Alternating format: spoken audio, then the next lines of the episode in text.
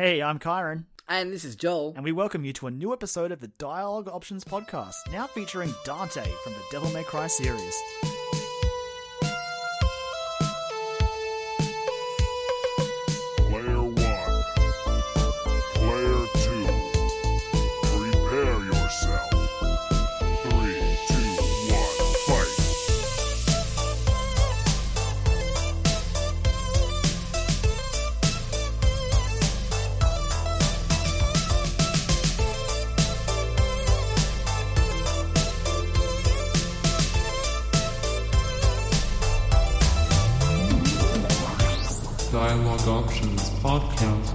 Back, everyone, to another episode of the Dialogue Options Podcast with your ever faithful hosts, Joel McDonald, that is me, and as always, my very, very good friend and co host, Mr. Kyron Morrison. How are you doing, good sir? Joel, the sun is shining. I can feel winter melting away, and it's it's warming me up inside and out. So I'm good. Oh, yeah. Yeah, no, it's lovely. It's lovely outside. Um, so I haven't had a chance to enjoy it that much because I've been at work. But it's, Joel, the, the most the most heartbreaking part of my Saturday was uh, when I finally got to go on my break, heading upstairs to the break room and looking outside, and I haven't seen the skies that clear and blue in so long. yep, yep. No, And I then sighing and heading back down after my break, sadly. I don't even get to see that. Like, I I started That's at true. four yesterday, and then where my work is is on like the bottom floor of a shopping center. That like if you go outside the closest door, it's a car park, so I can see like a glint of the sun over in like an open part of the car park. But like, yeah, I, I I rocked up to work at like four, like well, just before because I went and picked up one of the games I'm about to talk about today. Um, and Ooh. uh, yeah, yeah, you know, a bit, bit of a tease. Um, and then yeah, like was like, oh, this sun's really nice. Well, I finish at ten o'clock tonight. I'll G- goodbye, sun. see you later. Um, but yeah, but uh, yeah, no. Apart from that, that's all I've been doing is just working, just work, work, work. Yeah, that work life is real. I Yeah. I've had a chance to do a couple of things. Mm. I saw the Meg last week. Have I talked about the, the wait? When did we record last week? No, you were going to see it after we finished recording. Okay, yeah, it was terrible. Like it was god awful. I have heard Um, that. I have heard that it is All I can really good. say about it. Mm, I have heard that it is not good. It's you can tell it's a movie that they shot and then we're like, ah, we can change the audience this is for because it is it is a mess. The dialogue's not great, and that you can see like the interviews where Jason Statham's like, yeah, this isn't the movie I really signed on for. Yeah, that's the never a good doesn't- thing. The shark barely even eats any people. Oh, Uh, it's just, dis- yeah, like I know it's disappointing, but. I mean, I wasn't expecting it to be great. Yeah, I was at least hoping it would be entertaining, uh, but it wasn't really.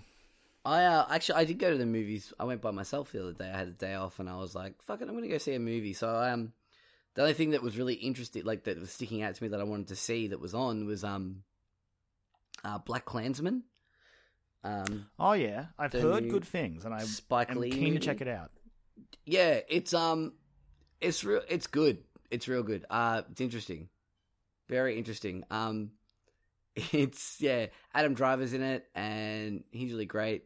Um, the guy I don't, I'm not familiar with the main character in it, but he's really awesome in it. Um, and all the supporting cast are really great as well.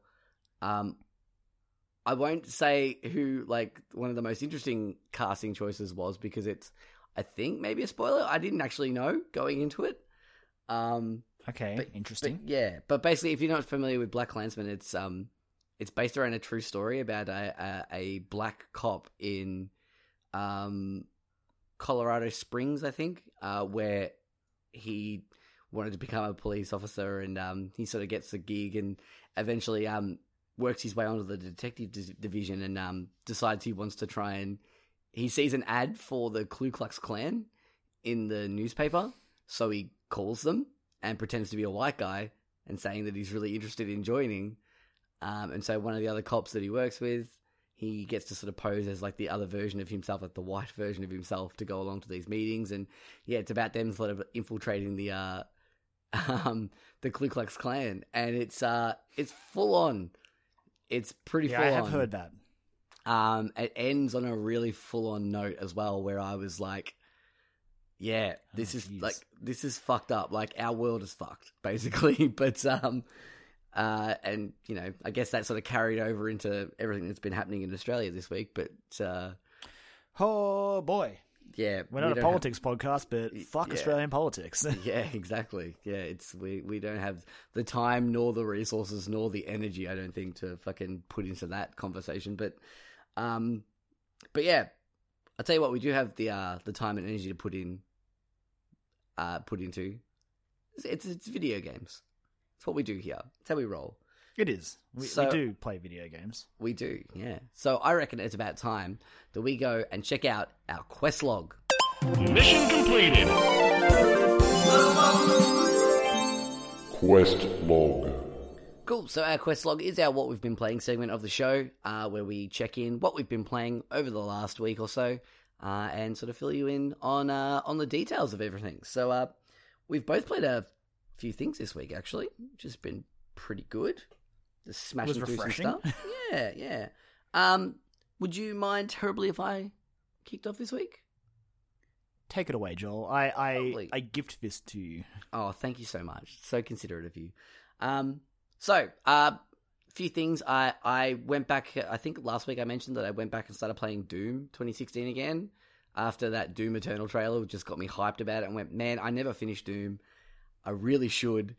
Um, so I went back through and uh, and smashed through a bunch of that, and I've actually I just yesterday I finished it. So finally got around to, to knocking out Doom 2016, and I mean I've spoken about this game multiple times on the show. It's just if you like if you like first person shooters that just handle really really well and make you feel like an absolute god, it's this is the game for you. It like you maneuvering through the maps and and switching weapons on the fly and just like comboing up things and the gl- uh, the the the glory kills and all all those sort of things wrapped into this amazing package of just tight tight gameplay that sort of is super faithful to like the original source material but also modernizes it so it doesn't feel stale.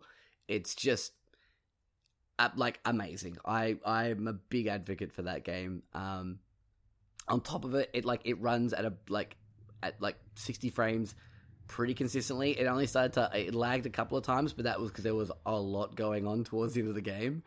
Um but like it was never enough for me to go oh well i died because of that. Like it was i may have taken a couple of hits but like i had enough runes that i could use to um like get armor, armor from glory kills and stuff like that. So i could sort of recover that pretty quickly. Um and it's just a fun game like uh the the, the soundtrack by mick gordon is just so good so When it kicks in, there's Oh. nothing like it. and that's what that's the best part about the soundtrack is that like when you're exploring through these areas and you're doing because the game is like again also about ex- exploration and finding secrets and and um like just scouring every nook and cranny to find things and I- there was so much that I missed as well but like um but just trying to like hunt through and and find as much as you can um but so when you're doing those parts it's like it's like really ambient quiet just sort of like this isolated feeling that you have. Uh, and then as soon as you sort of walk into a room, you're like, this is an arena. And then you just hear this like, and you're like, fucking let's go. And then like, you hear like all these demons start screaming and start flying, just making a beeline towards you. And you're just like, that's when you equip your rocket launcher and lock onto the nearest target and fucking go to town. And it's just, I, yeah, like I, I think after every combat encounter, I was like, I fist pumped. I was just like, yes, oh, so good. Um, it's just amazing. It's it, it, it's it has no right being as good as it is, and I'm pretty sure I've said that before, but it just it really doesn't. Like everything going into leading up to that game coming out, sort of was like, really Doom in this day and age when we have like Call of Duty and Battlefield, and those are the kinds of shooters that people more align with. And they're like, no, no, just I mean, I, th- I think, I think a big part of it was, especially after we had Doom three, and I mean, I personally Hmm. think Doom three wasn't. I don't think it was amazing, right, but I think it was really good for what it was. And they did that BFG edition, which thumbs down to that thing. Right. uh, where they like stuck a flashlight on your gun. It's just like, well, no, that sort of defeats the purpose of what Doom 3 was going for, but okay. yeah. And then it had been so long between drinks, and like the last game they'd made was Rage, which was pretty, but super shallow and not really Yep. worth investing in. Yeah. And I'm pretty sure there was also talk of like, like they scrapped the Doom they were making to go and make the Doom 2016 they released. I don't know how, Yeah. I can't remember how true that is, but I think you're right. it was like it was it was there were tribulations heading into that game, but they just hit it out the park. Like, Yep. and it's it's still going. Like it hasn't touched the ground Oh, yet. Yeah. I mean, like it was starting to come down a little bit because it was like a couple of years. Oh yeah, cool. And then we saw that Doom Eternal gameplay and just And then it went, it just bounced up again and kept going. oh god, it hit like a you know up gust of wind and just kept going. And man, I I'm so excited to play Doom Eternal next year. It's like shot up so far up on my, uh, especially now finishing one. I'm like I'm prepared. I'm ready to go. And the way one ends is like okay. And from watching what I've seen from those Doom Eternal gameplayers, I'm like, all right, okay, yeah, man, hell on earth, we're doing it. yeah. We're I not- just the- we're not the- calling it hell on earth, but I wish I had of. No, no. Um, there's a mission in Doom 2016. It's called Hell on Mars, but um, Yeah, it- it's yeah, it's not the same. Yeah. Um, but yeah, like it's you know. it's uh, yeah. No, the way that one ends, like the last after the final boss fight, and the way it ends, like the interaction which have you with- finish in such a stellar way. Oh god, so good. Um, just yeah, amazing. Just is. They're like, all right, we, we, you know, you fall into hell the first time. You're like, fuck, I'm in hell. Oh my god. You get out, and you're like, all right, cool. Um, so the portal's kind of still open. Olivia Pierce is still trying to like, like breach the breach an opening. We're gonna have to send you back, and that happens two more times you're like, oh, I guess I'm going back to hell again. Let's do it. Um, but yeah, like it's uh the the the, final interaction that you have with um Samuel Hayden, the um the robot man AI person. Wasn't he? Is he? Is he voiced by Optimus Prime? That makes sense. Yeah, it's uh what Peter Cullen. Yeah, I'm gonna. I'm looking it up right now. Yeah, I th- I think you're right. It, that makes sense too because it definitely he's doing his Optimus Prime voice for it as well. He's like, we need you to be a robot. oh well, wait, oh, I don't think it is him. Sadly, it just It's a- sounds like him. It does sound like him a lot. Um, but yeah, it's it's the final interaction you have. There's one particular part, um, like the final the final part. Uh, I, spoilers for Doom 2016. Do do you mind, Kyron? I don't care. You don't I care? like. I didn't finish it myself, but I watched it. I've seen how it all ends. Yeah. So like when you have uh, you you come back to to to Mars and basically Samuel Hayden puts the tether on you again. So you you are Yeah. basically held captive, and he's like, "Well, look, you know, we closed it, uh, and shit's gonna be okay, but you've got no idea what you've done. That energy source is gonna like basically throw us into the dark ages.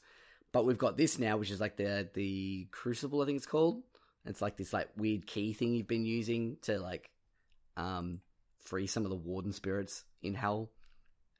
And uh he's like, Yeah, we've got this now. We might be able to do something with this. And as he says that, the tethers start to activate again. It's like tether activation. You get sort of held down so you can't move.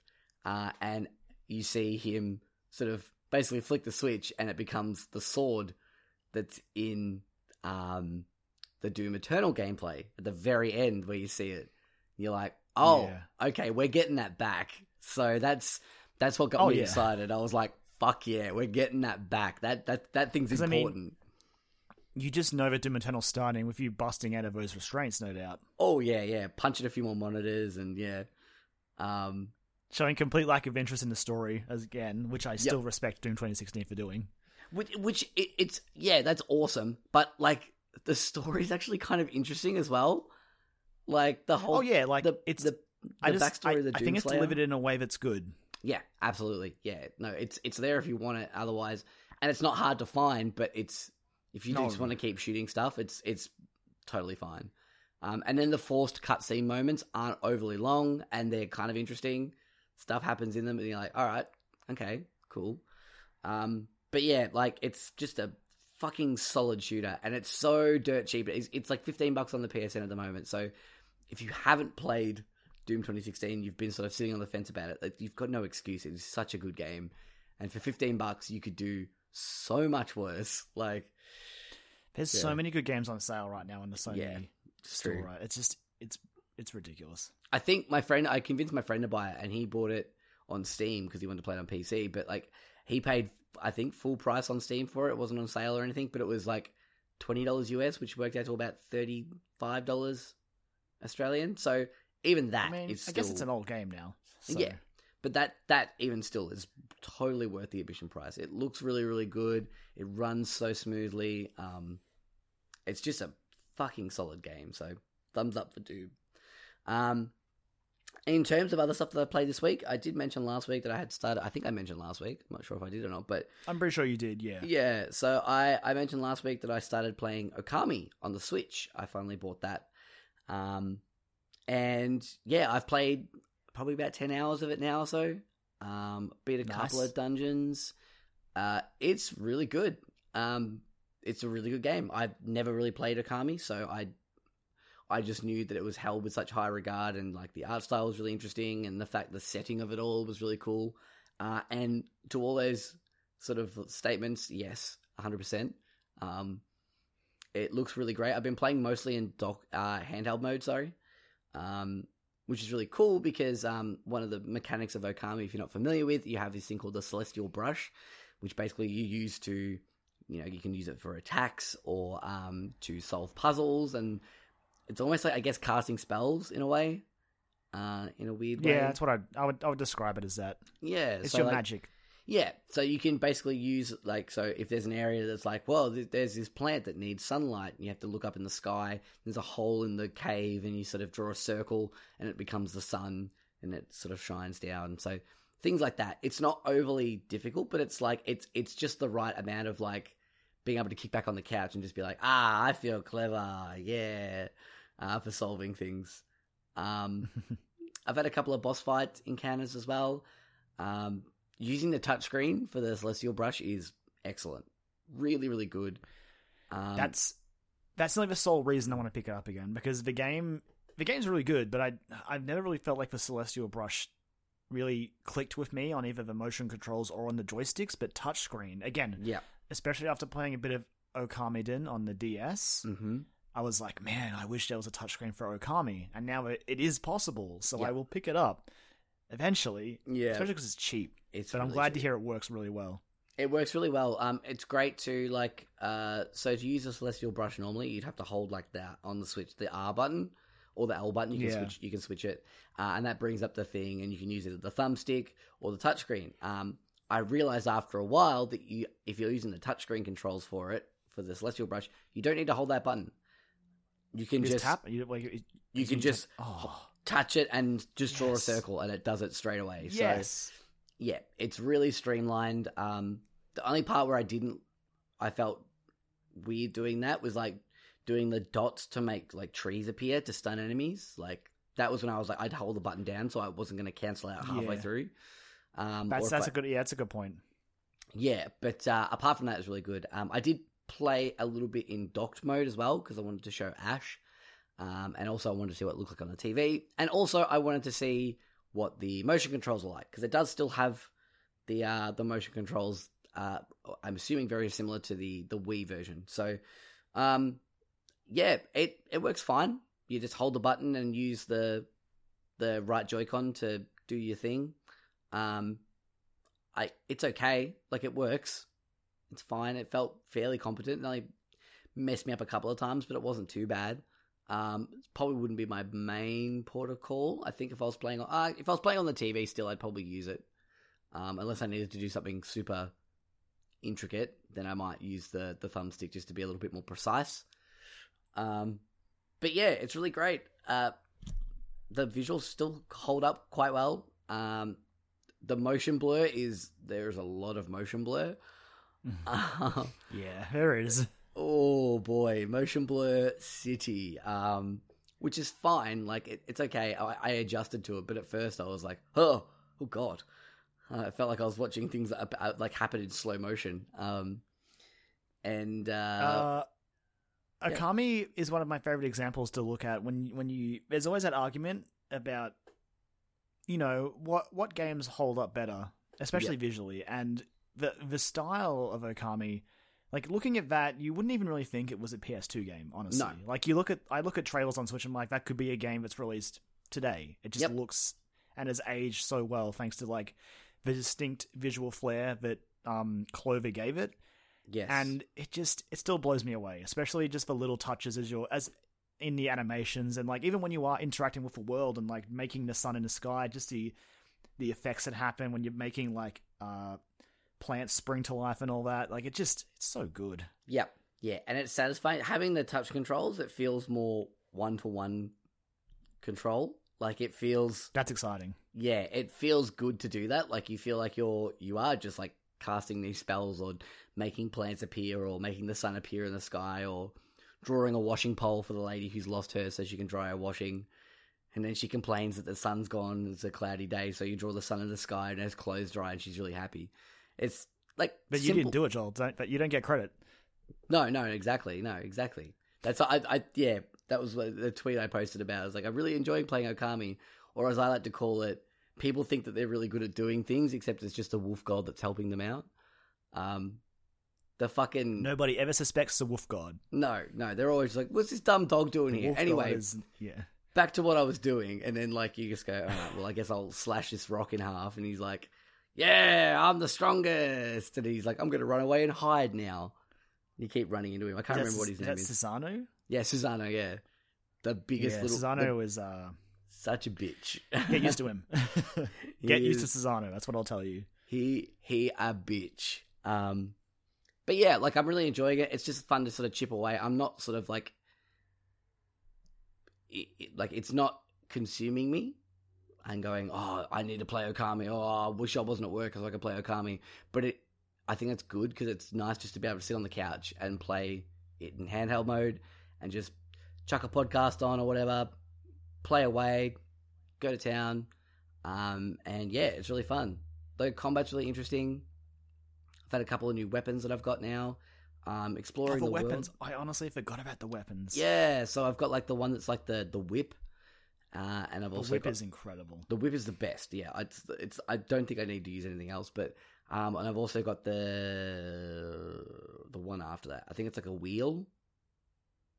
yeah It's like a spiked wheel. yeah yeah, I very vaguely remember Spiked Wheel. yeah. It's a long game. Yeah, well, that's the other reason why I'm not sort of throwing myself into it and sort of going, cancel everything else. I'm playing Okami till I finish it because I know that it's long. So, um, but yeah, it's really good. That's uh, yeah, Okami, thirty dollars on the Switch. You can't can't go wrong with it. I don't think anyway. But uh, I'm very happy you're enjoying it. It's a very good game. yeah, yeah, it is good. Like I said, just to chip away at it, have something. It's like if I'm on the couch, I don't know what I want to play. I'm just like, let's play some Okami. Like it's good. I've I've put Dead Cells down for the the last week or so. I've played a little bit of it though. Can't tear me away completely, but um, uh, the last thing I've bought, I only or I've, I, I'm I'm bringing to the table this week is I just started it last night when I got home from work because I bought it yesterday. Um, after you know we, we'll touch on it a little bit later but like you know all the stuff from gamescom coming out this week uh, one of the big things was uh, a lot more gameplay and trailers for devil may cry 5 uh, and i think i had said on the show maybe but i had definitely said it to you in, uh, Kyron, that i was gonna try and catch up because devil may cry 5 looks really good um, It does look real. it looks really good. So I was like, all right, cool. Um, and then, so I finished Doom yesterday, and I had like a couple hours before I had to start work, and I was like, fuck it, I'm going to go buy. So I went, I went and bought the Devil May Cry HD collection. So that's uh, 1, 2, and 3. Um, sort of remastered. Very, very loosely use the term remastered. Um, gameplay wise, it looks a little better. Um, but the cutscenes, obviously, That's they why- didn't touch up. Well, yeah, cutscenes are always a bit weird in, in like remasters and stuff. Yeah, and the aspect ratio switches a lot. Yeah. Uh, Yeah. Yeah. Uh, yeah, so it's like it started off in four three, and I'm like, oh, okay, all right. And then the game, like, I got into like gameplay, and I'm like, okay, cool, here we go. And then it went back into like not quite four three. It was a little bit white. I don't know. It was weird, and I I, I was like, okay, cool. Let, let's keep going. Um, I must admit, I had played a little like a long time ago. I played a little bit of the first one on PS2, and I remember not getting into it. Um, now that was so pre Bayonetta though. True, very true. Um, but that that argument also works against it as well. I'm really enjoying it. I'll just I'll come out the gate now and say I am enjoying it, and I I it's that same thing that I had when I like starting Kingdom Hearts one and going, this is an old game. It's a remaster, but it's they can't remaster controls and and other gameplay elements. Like some things have to you can't change, obviously, because that's going to take a lot more time. No, 'cause then then it, then it becomes a remake at that point. Exactly. So it was like, all right, fine. Um, I forgot about the fact that it was mission based. Um, and Oh yeah, that's that's just a part of Devil May Cry. yeah, yeah, I forgot about that completely. I was like, all right, cool. And like some of the missions was like, open this door. And like you spawn in, you're like, all right, cool. You go over, kill these two guys, and you open the door, and like, you finish the mission. And I was like, uh, okay, cool. Does does Devil May Cry one have that thing where the screen freezes and then the, the gun shoots the the screen? no, it doesn't. No, it just goes to like because yeah, that happens a lot in the other Devil May Cries, and you get It- used to it. it just like goes to like mission clear and i'm like yay i opened the door um Hey man, it's for it's for little victories. Exactly, don't you under, don't downplay the little victories. exactly especially because i got to a point now where i'm getting my ass kicked by a fucking boss so Yeah, Um, I bet you wish you could. It was like open a door. yeah well uh, well to be fair to to spawn the boss i have to open a door so there's there's Oh, that there you go. yeah, you know See, okay, so that it, what it's actually doing is building upon you. It's like, it's like okay, you open the door, now do it again, but also there's a boss. So Yeah. it's just testing you. Well, actually, to, to that point, it was really interesting because Ash started watching me play it last night when I was, um, I got, we both got home from work about the same time, and uh, I booted it up, started playing, and there was a part where I got to, I walked into a room, and there was like a circle thing on the wall, and like two, like mannequins standing in front of it. So they weren't ones that were gonna, were going to come alive; they were like suits of armor. And you know, at, at that point, the game has showed me that oh, I can destroy those. So I was like, "Fuck yeah, I'm going to go hit those and get some orbs." So I hit those, and it lit up something on the back of that round circle. And I was like, "Huh." And Ash was like, "Oh, cool. They taught you how to to use the switch there just by putting those two mannequins in front of it." And I was like, "They fucking did, hundred percent. That's that's good game design." I love little things like that. Yeah, it was just one of those things where I was like, that, yeah, that is that is good game design. It's like there's because there's no tutorials. Like you can go into the menu and sort of say, which it, I, sort of impacted me because like I kept building up my devil trigger meter, and I was like, how do I use this? And I went into the the the, Oh. the the menu, and it's like I just hit R one. I was like, oh, okay, cool, awesome. That's Yep. how you pull. That's how you pull your devil trigger. I pulled my devil trigger. Yeah, man, I've been listening to that song a lot this week. It is a really good song, and It's again, so since Gamescom just happened, it's been on my Spotify as well. yep. And at one point at the Capcom booth at uh, Gamescom, they actually had a guy playing it on guitar. I'm pretty sure. Oh, that's awesome. I think I I think I retweeted it. Um, and it just oh, it's such a goddamn it, Joel. Devil May Cry Five and that song, Yep. My favorite part of E3 this year. I think. Side side note about that song though, because I was talking about it with Ash. I was like, oh yeah, I must have like omitted the fact that it was from the new game that's coming out next year. I'm like, yeah, the song they they released this song. It's really great. I love it. It's so like it's so wanky cock rock, but it's the best. Like it's it's the best version of it. Um, and it's like it encapsulates that time period really nicely. And I played it for her. She's like, oh yeah, definitely. And I'm like, and I sort of, I sort of stopped and went, I mentioned this is for the game that's coming out next year. And she goes, Oh, what? That's not the old, that's not for this game? And I went, No, no, no, that's for the new one that's coming out this year. And she's like, Oh man, this is like throwback city, this song. And I'm like, Yeah, it's so good. Yeah, it's, it's uh, again that's why it works so well because Yep. like the Devil May Cry have a very particular sort of soundtrack, Yep. as you will become accustomed to as you play through them, and hearing that play for that very first trailer was like this. No, they, they know what they're doing. Like they've got this. It's like, Do you have like, no end to my confidence that they're going to nail that Yeah. game. It's like, Do you like the soundtrack to Blade? Yes, then you will like this soundtrack. Like, it's, it's that, so like that, that industrial rave. Like, I love it. It's so good. Um, It's really good. but yeah, uh, obviously as well, forgot about the fixed camera angles. Um, we were talking Yeah, about this that's before. that's a a blueprint from the uh, Resident Evil yeah, influences. Um, interesting.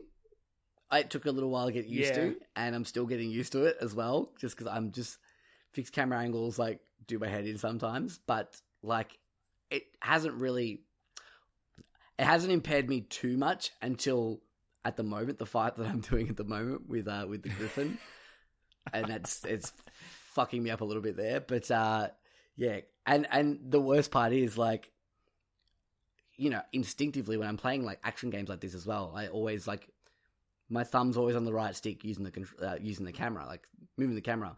But if you use the thumbstick in Devil May Cry, Dante stops what he's doing and taunts, and it's a, it's a long taunt too. He stands there, I was just gonna say I he flips his guns. I would have thought like, it would been a "Come on." dodge, but Nope, nope.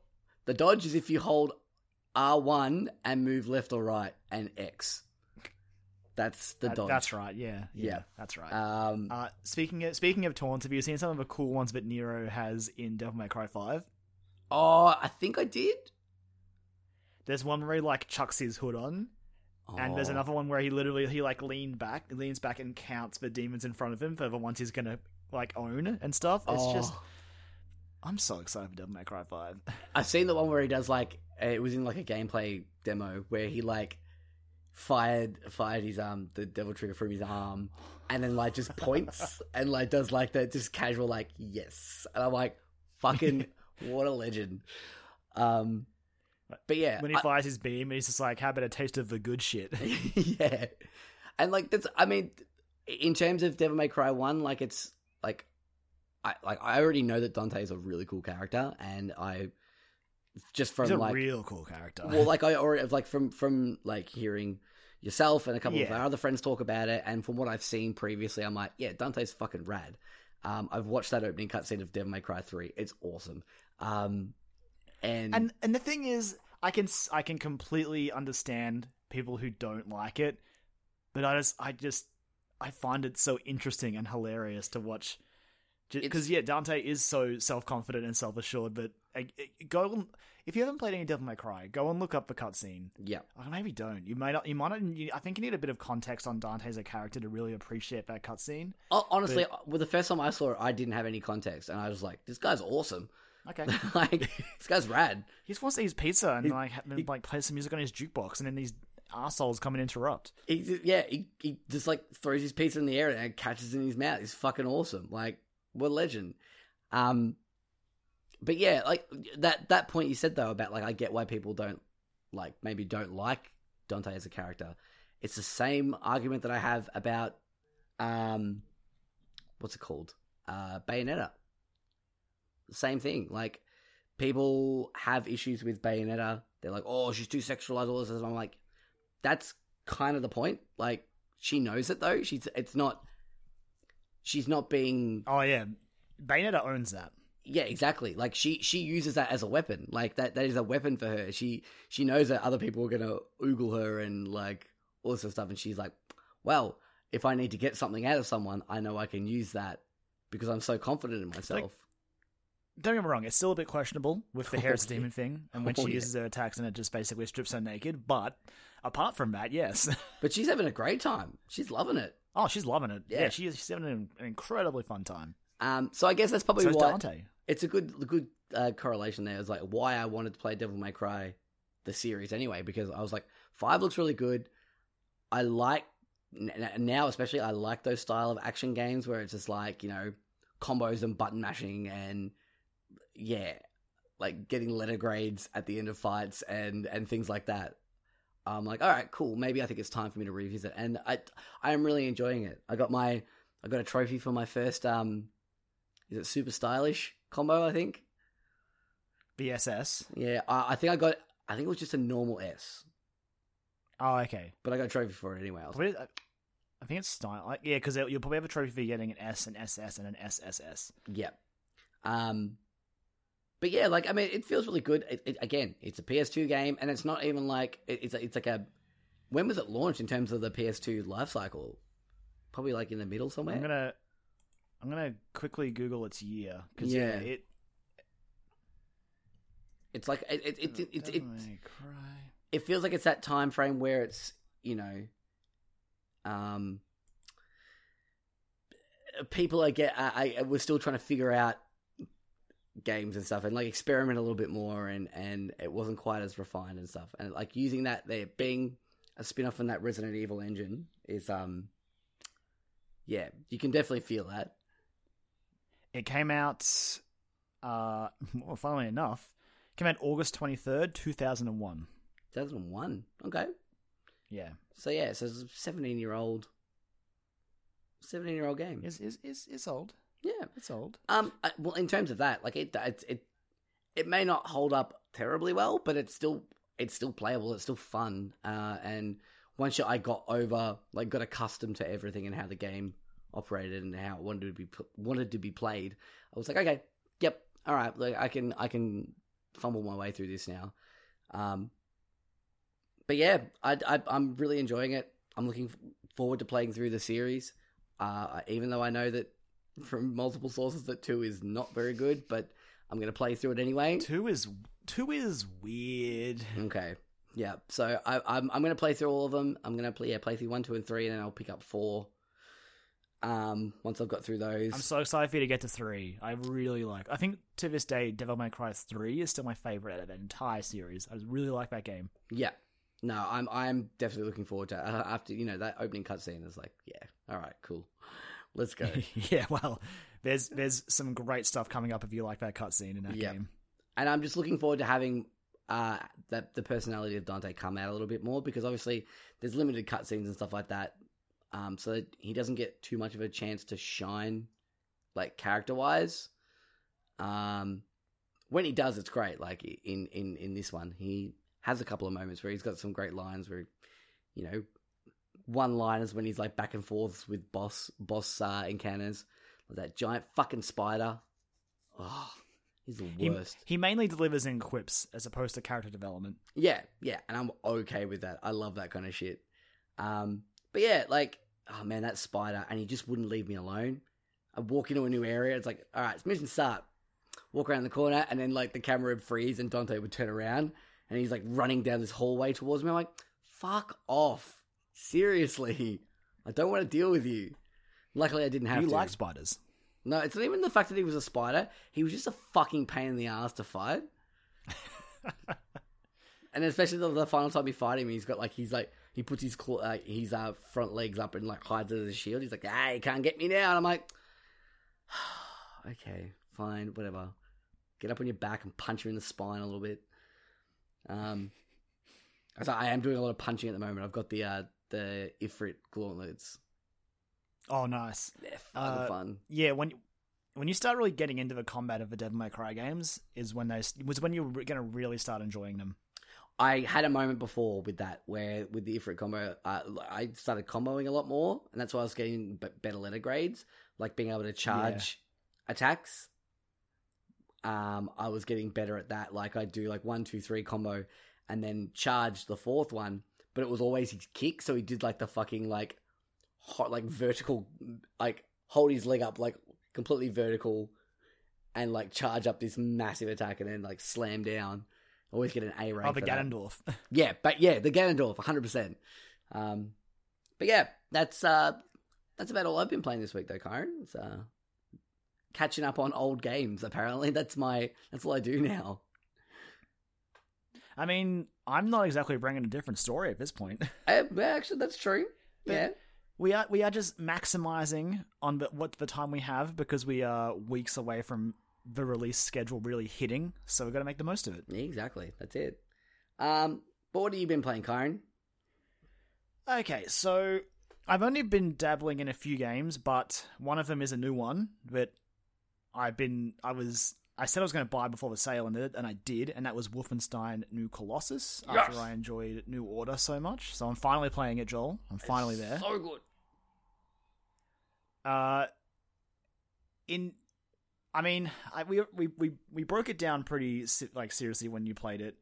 I just I do want to say that I am still super invested in the characters in this story. Yep. Uh, the first mission is a wild start with the wheelchair. Mm-hmm. I I personally would have shortened it a little bit because I was it was cool, but I also hated being stuck on 50 health. And it's like it's okay, let's get some health packs and like get above it, and then it would just bleed away. And I was like, okay, fine, I guess this is how we're doing things. But apart from that, like that was it's an incredibly good opening, and the cutscene with uh Fergus is it Fergus Fergus Ferguson Yep. Fergus Yeah, Fergus. yeah, and uh, and Caroline with um, I forget her name again. The the baddie. What's her name? Um, How am I forgetting her name? Fuck. Shit. I've forgotten as well. Yeah, I'll look it up. yeah, I I don't know how I'm forgetting because she she was hilarious in Wolfenstein New Order. I- She's I an love the way you mess her amazing face up. character. Yeah. Oh. Um. Let's look it up. Oh. Uh, bad guy, bad villain. Fr- um, You should just Google, like, Frau, Colossus um, villain. Frau Engel. Angle, there Yeah, you go. Irene. Engel, yeah. yeah. Yeah. So like, I just had that cutscene where she, I mean, I guess Wolfenstein New Colossus spoilers. yeah. Uh, but I mean, I I think if you played New Colossus and you pay attention to how that game starts Yep. and you remember what a character from the first game had, Uh huh. you had a pretty good idea of where things were going in that very first mission. Yep. Uh, because BJ he needed he needed that suit, man. He needed Yep. it. He needed that suit. Couldn't, couldn't really walk. Sacrifices had So, to be made, had- unfortunately. Yeah, I had that cutscene and it was it was real. And then like Mm-hmm. yeah, like again, I'll, I'm gonna play more of it, and I'll, we, we can deep dive next week. But I just I do want to say that still the story is just the star of this game. Yeah, The shooting's okay. Visually, it looks pretty good. Uh, I'm in the dist- like the ruins of New York right now. Uh, looks ugly as sin. Yeah. Don't know where I'm going. Yep. Um, but music's great. Again, Mick Gordon just Oh, doing yeah. his thing, and yeah, characters that I surprisingly care about, and The the hub world is really really cool. Um, to explore on the U-boat. Mm-hmm. The U boat's really really cool. Yeah, Um, it it just it did feel like a bigger version of the hub you had in the first game, which was neat though. I liked that. yeah, yeah, it's really cool, and I, I like how they fleshed it out. And there are always there's always something to discover there. There's always something to li- like listen in on a conversation or have a chat with someone about something, and that's really really cool for like character and world building, which is great stuff in a first person shooter. Yeah, and as as we touched on when we talked about New Order, you know, it's you get to shoot Nazis. Oh yeah. Oh yeah. Nazis and fucking And- big robot dogs and yeah, it's great. yeah. Oh, I, I haven't got to the big robot dogs yet, but I remember from the first game, and yeah. like yeah. just the way when you get the uh again it feels like a, like it just i mean i think of a lot, of it's just because this was made for this generation so i'm enjoying it more in that sense whereas you could tell in new order it was nice but you could tell it was a ps3 game especially with the cutscenes Oh But- oh yeah. Yeah this one's just like no this was made for ps4 that there's a satisfying pop when you get the big laser gun from like the, the heavily armored guys and you pop a nazi with it Oh yeah. it's just it just feels good it just feels good All the weapons in that game feel feel really good. Yeah. Yeah, I, I, it's interesting that they've opted for a weapon upgrade system Mm-hmm. in this one, where you like spend like upgrade kits to get attachments for your guns. Which obviously the first one I picked was the silencer for the pistol because Oh yeah. That's how we roll. That's exactly right. But I, I did think that was interesting. I I saw that the like the the perk things are back. What do they really unlock for doing them? oh, Do you remember? Because oh, I've, I've done a couple of them, but I haven't. I've done like some tier one ones, but I don't know if anything changed, unless I just missed it and it was un- more of an under the hood thing. I actually know. can't remember. No, it's it, that's Because I thought me. I thought they were connected, but yeah, apparently not. So I, I guess I have to keep playing to find out. Yeah, well, there's the the whole thing of um, in terms of the weapon upgrades and attachments and stuff. That's very similar to Doom. Doom has the same thing where you get um, weapon upgrade Yeah. points, and you have like two. Di- uh, each gun has like two different attachments, uh, and you can switch. I'll tell you what, them on the though, fly. I get why they didn't do it the same way, but I do like how it works in Doom. I really they were, they were fun little challenges they gave you sometimes, Oh yeah, when once you like fully max like one doing, out, doing a to- challenge to do it. Yeah, I like. I mean, Bethesda with their shooter division having like little mini challenges and stuff like that to really sort of like shake up the way you play the game and sort of open your horizon so you're not just doing the same thing over and over again, which is fine. You can do it, it's fun. But like it yeah, it makes you go, all right, well I'm gonna go for this now and you start changing the way that you're playing the game, um, to maybe explore something that you might not have thought about doing before because you want to get that perk or or that upgrade or that whatever. Yeah. Mm, it's cool. Where- Whereas it also sort of, if you are, if you're just playing a particular way, it's a good way to reward you for playing that way, like for for playing sneaky and having like a perk for stealth kills and stuff like that. Absolutely. Yeah, just little things like that are really neat. It's great to live at a at a point where both Doom and Wolfenstein are alive and well. Yeah. It is nice. Yeah, and still feel, considering like both those games are very similar, like the, the original Source Material are very similar. These two games are, you know, the, the only thing that they really share in common is the fact that they are first person shooter games. They're uh, Yeah, they are vastly different, and it's really really cool to see. I would say that like because Doom is definitely truest to those old shooters, but I do Mm-hmm. like Wolfenstein's new direction as well. Yep, yep. And you still have those moments where it's like, we're going to lock you in a room here. You're going to fight your way out. Like, okay, Kill kill a bunch of enemies. You're like, all right, Yep. I got a lot of guns. Let's go. here's my shotgun. Bang, bang. like, yeah. Good times. I haven't got the shotgun yet. I really want it. It's so good. Shotgun is the best. I need it, Joel. Like the machine guns have been like disappointing. I need that shotgun. no, you, you get the, yeah, then you- you get the shotgun, then you get the shotgun assault rifle, and it's like, you know, you're set. you're a fucking walking tank. It's great. So good. Uh, but yeah, so I haven't I haven't played much of that. That's something I'm gonna really dig into this week. Apart from that, I've been chipping away at two other games. One of them I've been doing over time, and that's Assassin's Creed Origins. I've actually played a bit more of it now, and I'm starting to get into it. It's just it's a slow burn, I think, because the game is so big. mm-hmm.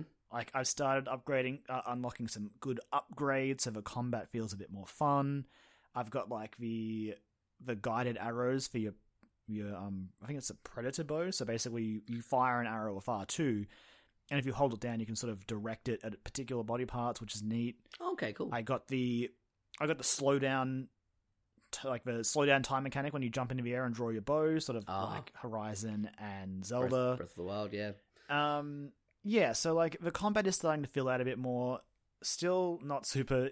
Like the quests are pretty uninteresting, like the, the side quests, which is kind of a bummer because there's so many of them. So like I shouldn't have expected much. Honestly, it's usually like, hey, go save these prisoners or go and get this item. Yeah. I did have a cool one, which was more of a solve this riddle. Which Okay. It was like it gave you a couple of lines to find a location, but it wouldn't mark it on the map, and I was like, that's kind of cool. That's That's interesting. neat, Yeah.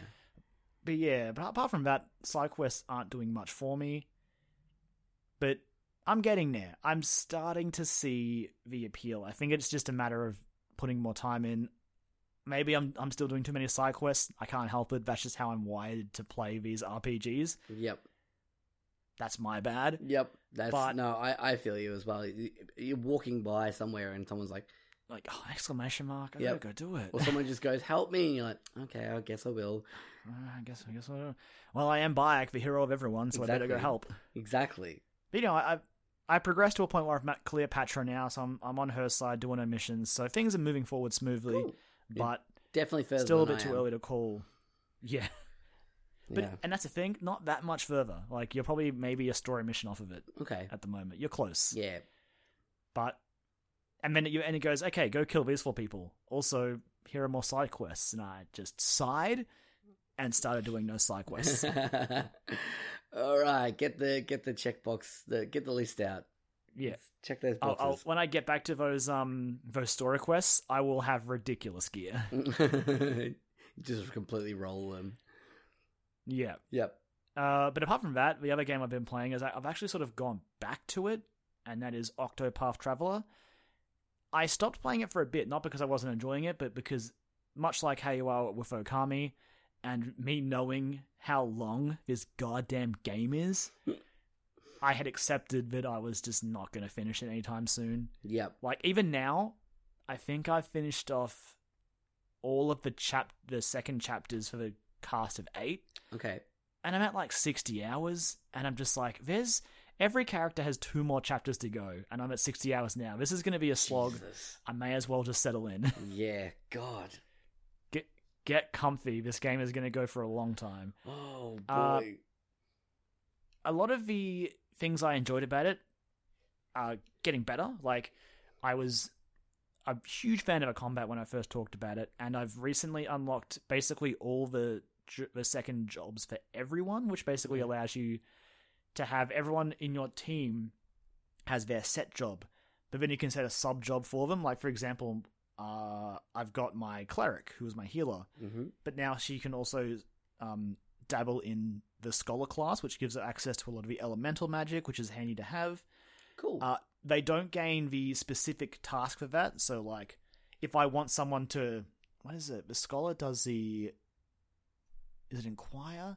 The scholar basically gets information out of people, okay. and only the scholar can do that. So the cleric doesn't get two things. She only she can still do her guide, but not his special thing Right. but she can access his um, skill tree with job points and all that. So that's added a whole new layer to me, just basically filling out my team. And I now have a little bit less anxiety about wanting to have certain jobs on my team, but not being able to include the Yeah. character, Yep. which has made it a bit nicer.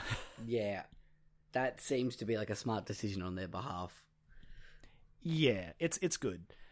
Uh, you can't double up, obviously, so you can't have everyone on, on your team be subclassing in scholars, which I kind of understand, I guess. Yep. So you have to you just you have to think a little bit about what you give your your team, and you also will spend a second lot of job points on unlocking those skills again. So yeah, it it, it still requires you to carefully consider what you're going to do, but you know it's just nice to have that extra layer of flexibility. Yeah. Uh, so far the stories for each of the individual characters aren't really doing much for me, which is a problem that I'm. I think I'm just going to have to accept at this point. I don't think that's Yeah. going to change, and if it does, then it'll be a surprise and that'll be wonderful. But they still feel a bit too disconnected for me to really enjoy them. Sadly, if that makes sense, and Yeah. and because they're all like, I respect that they're small little like each chapter is maybe like talk to a few people, do a dungeon, beat a boss, move on, which works really well for the Switch. Like especially if you're playing in handheld mode, you can pretty comfortably in like maybe a few hours start a chapter and just blow through it. Yep. But I just I, I say them more. Like these characters are all very cool and they do have little travelers dialogue in between where you get hints of character interaction. Yeah. But apart from that, there's just still nothing there, and that's that's. I mean, Octopath has done really well. oh yeah. Like I think it was, I think it was number one on the charts for the month it came out. I think it is. I was So- before. Yeah, I have I have every bit of faith we'll get a sequel. I mean, I hope when it does get a sequel, it doesn't suffer the fate of other throwback games, also from Square, like how Bravely Second came out and sort of, you know, fell off the radar. And what was that one that came out? The one after I Am Setsuna. I can't remember. Lost but-. Yeah, Lost Sphear. That one Yeah. also sort of didn't really make any waves. I'm hoping if we get an Octopath sequel, it will still be important. Yeah. And if it is, I hope they really hone in on that story and character interactions. And I think then it'll be basically a complete package because the rest of the game, soundtrack, combat, visuals, really good, like super satisfying. It's just that one part that I, I can't, I can't grapple with. It's just always in the back of my head. I'm just thinking, I just wish these characters talked more. I Yeah. love, I love when a, a JRPG party comes together and just has dialogue. It's great, and there are bits of that, but not enough for me. it but was still really good. it was I'm always gonna gonna finish it be- eventually. it was always going to be hard having like all of these playable characters, basically like eight playable characters, and having like Oh yeah, in-depth stories for them all. Which is yeah, yeah. That was always going to be. That was always my thing. Thinking about it, going, are they going to pull this off? And it sounds like they got close, but not quite. I mean, and I will commend them because each character sort of has their own stories. Like this will be when I finish this game, it'll be a game where I basically have eight stories. Yeah, Like each character has basically got a, a narrative, and that's really cool. But if it comes at the cost of like the interactions, I kind of would rather maybe they maybe scale it back for a sequel. Maybe make it six, so you can have like six full stories, but have them maybe a bit more interwoven. I don't know. I Right. It's completely on them how they take the sequel, but that's sort of what I would want from it. I think. Yeah. Cool. All right, Karen, I think it's that time of the episode where it's time to jump right into everyone's favorite podcast game, Dope or Nope.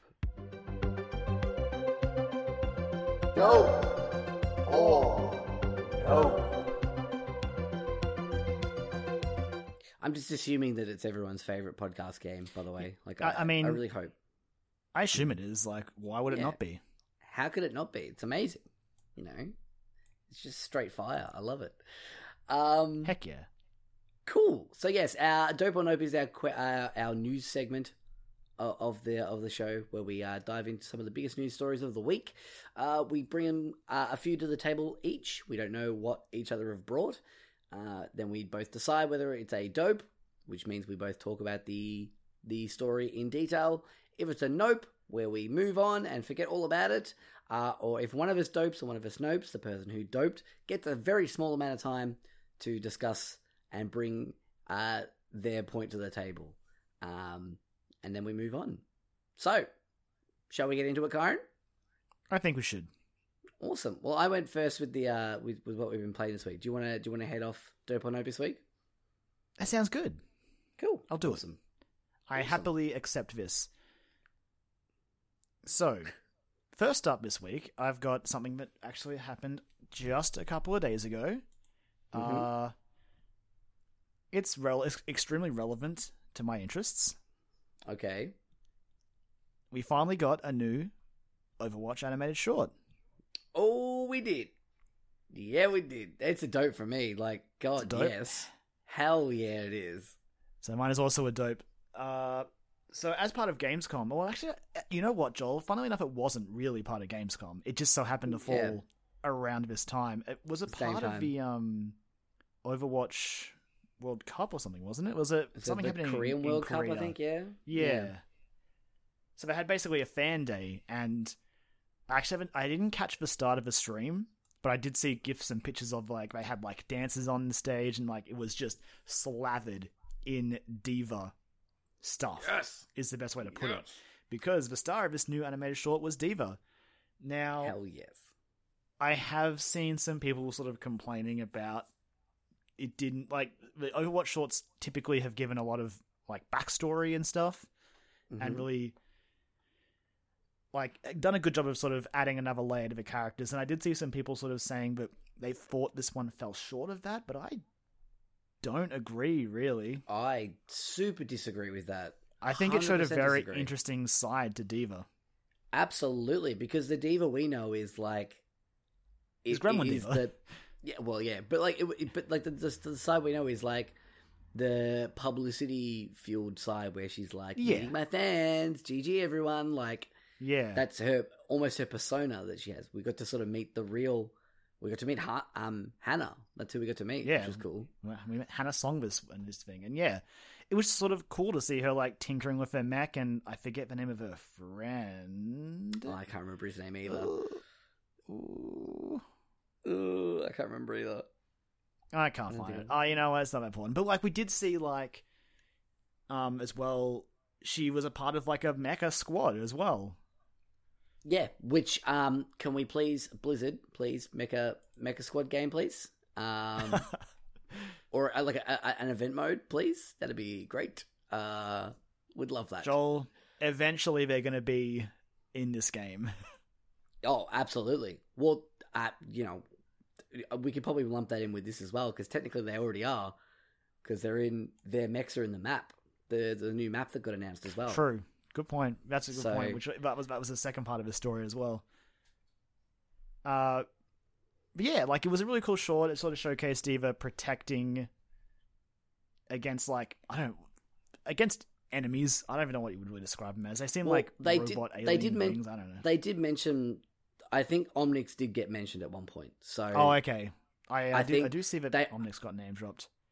I feel like I feel like that the name that they were calling them for most of the short was maybe their term for them. Um, for for, for the Omnics that were attacking, but um, yeah, and it seems like this was a regular occurrence. so it, Uh, it's good. I think this was just before everything shit hit the fan with the Omnics. Um, Worth mentioning that the names of uh, D.Va's mecha squad mates, their their code names, so like how she is D.Va, were Casino, Demon, King, and Overlord. oh, I didn't know that actually. So cool. on on the on the screen where they popped up and like it was all their mechs out of commission, like you can see their names and it has like their little code names as well. Awesome. And you can so you can get a good look at, at each of their mechs, which all look pretty pretty fucking rad. Oh yeah, they look and they look Just different more mechs, well, please. Cool. Yeah, fuck yeah. Um, Uh, but yeah, so it's cool to see that side of Hana, like sort of willing to make to take that risk. Really, she yep. was kind of outgunned for all intents and purposes, Mm-hmm. and she took it upon Um, herself to yeah save. Yes, Joel. The, well, the, the thing I like about this this short is that um, what I like about all the Overwatch shorts is that, we, especially post launch ones, we we know these characters, we know what their abilities are in the game, and they always tend to showcase them within these shorts really well.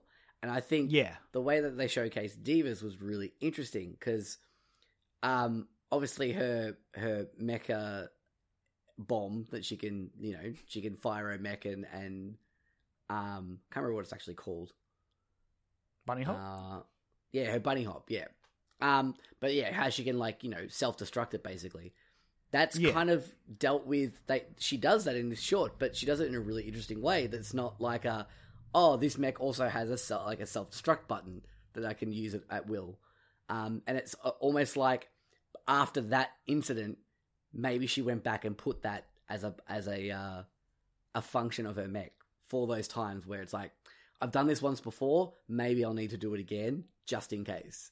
a really uh, expensive function. Oh, absolutely, yeah. Um, Tell you what, on a good map, I will I will blow up maybe six or seven of my mechs, and it's like, Oh, how much is this? co- Who's being billed for this? and it's just like calling another one in straight away. You're like, "Yep, thank you." Yeah, cool, Um, new one. Oh, There's just there's just a fucking like a like a space station orbiting around constantly, D.Va. It's just like, I'll call Overwatch- another one, thanks. Overwatch can't afford to have more than one mecha. Actually, now I think about it, That's yeah, Like, that's it. They, only they only D.Va can be here. they funnel all that money into her yeah um but yeah like it's i I- really like the fact that yeah you know she was she was about to lose. Like it was it was all over. It was they were headed to the city. It was gonna this, this one omnic was gonna you know start some cause some real trouble. Um and so she basically like ejected out and overloaded one of the the cores in her her mech and fired at it. And it looked so fucking cool. She did, It like, is, the- and it the- is the- worth mentioning that her friend helped her out with that, like helped overload the core so she could shoot at it. It was very cool. Yes. Yeah. But she does like the pose as well while she's aiming. Yeah, She does like the, Yeah, the classic does. D.Va pose. I'm like, fuck yeah, that's so good. Um, it's weird because like I I I play a little bit of D.Va, but like I, I that's I she's not she's one of my- my one of my secondary characters, but I just love D.Va as a character. I like her design. I like her mech. Um, and now having this backstory for her, I love I love her backstory. You know, it's really great. yeah. Listen, I'm gonna have to. I'm gonna have to like actively ask that we get an alternative D.Va skin for her like regular skin, where she's just rocking her hoodie and her cap that she has in that cutscene. yes, yes, yeah. I, I Pulling off her very best Asuka from Evangelion 3.0. There she is. yes. Um, but yeah, I, I just, I, you know, D.Va's the D.Va's the one hero that I own probably the most merch for, Overwatch wise. I have four T-shirts and a hat, and I only own six pieces of Overwatch gear. So I mean, the main hero you use, unfortunately, and this is nothing against him, nothing Mm, against fucking- him, I know. but Zenyatta isn't a, like D.Va's an in-your-face hero for sure, mm-hmm. Yeah. and she already has a lot of iconic stuff you can sell with her, like with her like bunny and obviously her ties to like StarCraft and stuff. Yep. Like, it It's just makes her a fun I- character to make merchandise for. it's okay, it's fine. Like I just, you know, Blizzard just don't see Zenyatta as a marketable character. It's fine. I get it. Totally fine. Hey, you got It's a totally sweet skin fine. in this in this event. I do get yeah. Actually, I've got a few sweet skins. The one in this event, the one from Halloween last year, the one from Christmas. Like I've, I've done all right. I They own deliver. two of them. yeah, they do deliver on, on that front, but that's where I own But, um, most of my stuff for, for my main. But yeah, But yeah, it was it was just it was a cool little animated short to showcase the other side of D.Va, which is the Hana Song side. And like Yep. at the end when the she's playing all the reports that are talking about how she's a okay and she's just chilling, and then she, it cuts back to her and she's clearly pretty busted up. She's in a sling, got a Yep. cast on, just like trying to fix her mech again. It's just it was cool. her I face, liked it. yeah, yeah. No, it's really cool, and like seeing all the, the, promotional stuff that she has, like all Yeah, the, the, the brand tie and stuff, like the the sodas and the the ramen noodles and stuff like that. Yeah, it was it was really There's- cool to but- see. the soda skin, which which it seems like will be coming into the game when the map leaves PTR. Yes, yes. Um, but But yeah, as you said, uh, but there was also a map. Exactly, yeah. So set in Busan, which is where you know D.Va's from, um, and it's all based around like the Mecha HQ, which is awesome. Um, So it's a control map. really cool. Yeah, yeah. Um, lots of cool stuff. I can't wait to get in there and look around. There's lots of really, really fun things, like D.Va's computer terminal, and uh, there's like a DDR There's a games arcade room. cabinet. Yeah, the games room. I think there's Um, a karaoke stand as well. I think there might be. Yeah, their their rec room looks pretty awesome. Yeah. Um, so that's why that's why I kind of like this this map is a control one. So control maps for those who aren't versed in Overwatch basically mean it is you're fighting to control an area, King of the Hill style, but it's Yep. set across three smaller stages as opposed to one Yes. huge map like a payload and stuff like that.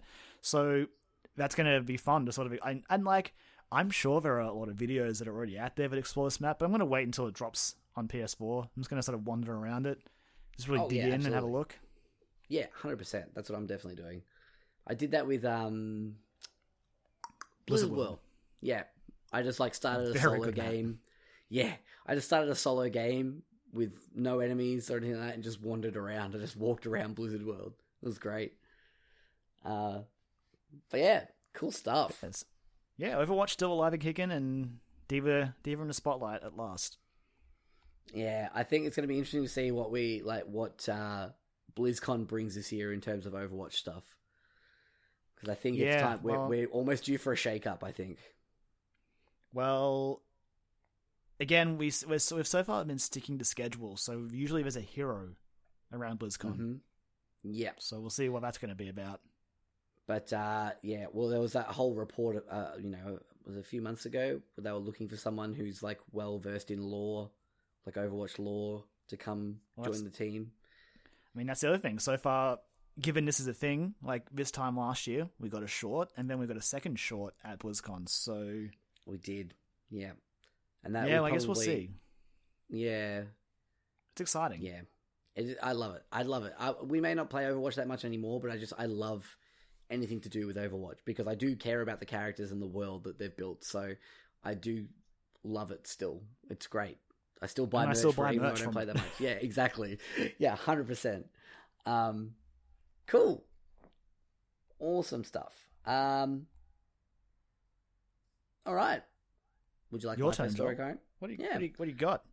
Well, uh, that, your first story was kind of a part of mine uh, in a, in a way, but um, it was in this article that I've got. But um, Gamescom happened last week, or just sort of wrapping up today, yesterday, I think. Um, Yeah, I think it was having its public days this weekend.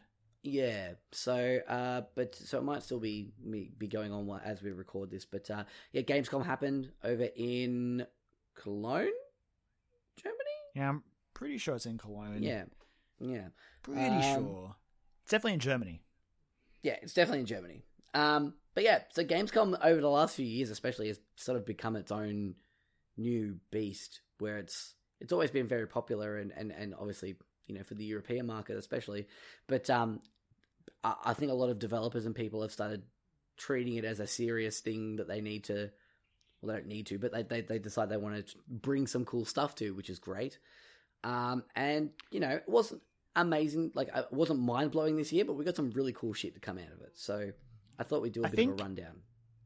I think Gamescom has really stepped up, and I think partially like very well. like, You, you might bring it up in the um in the actual bit we we talk through because this is obviously a dope. There's no way it's not Yeah. a dope.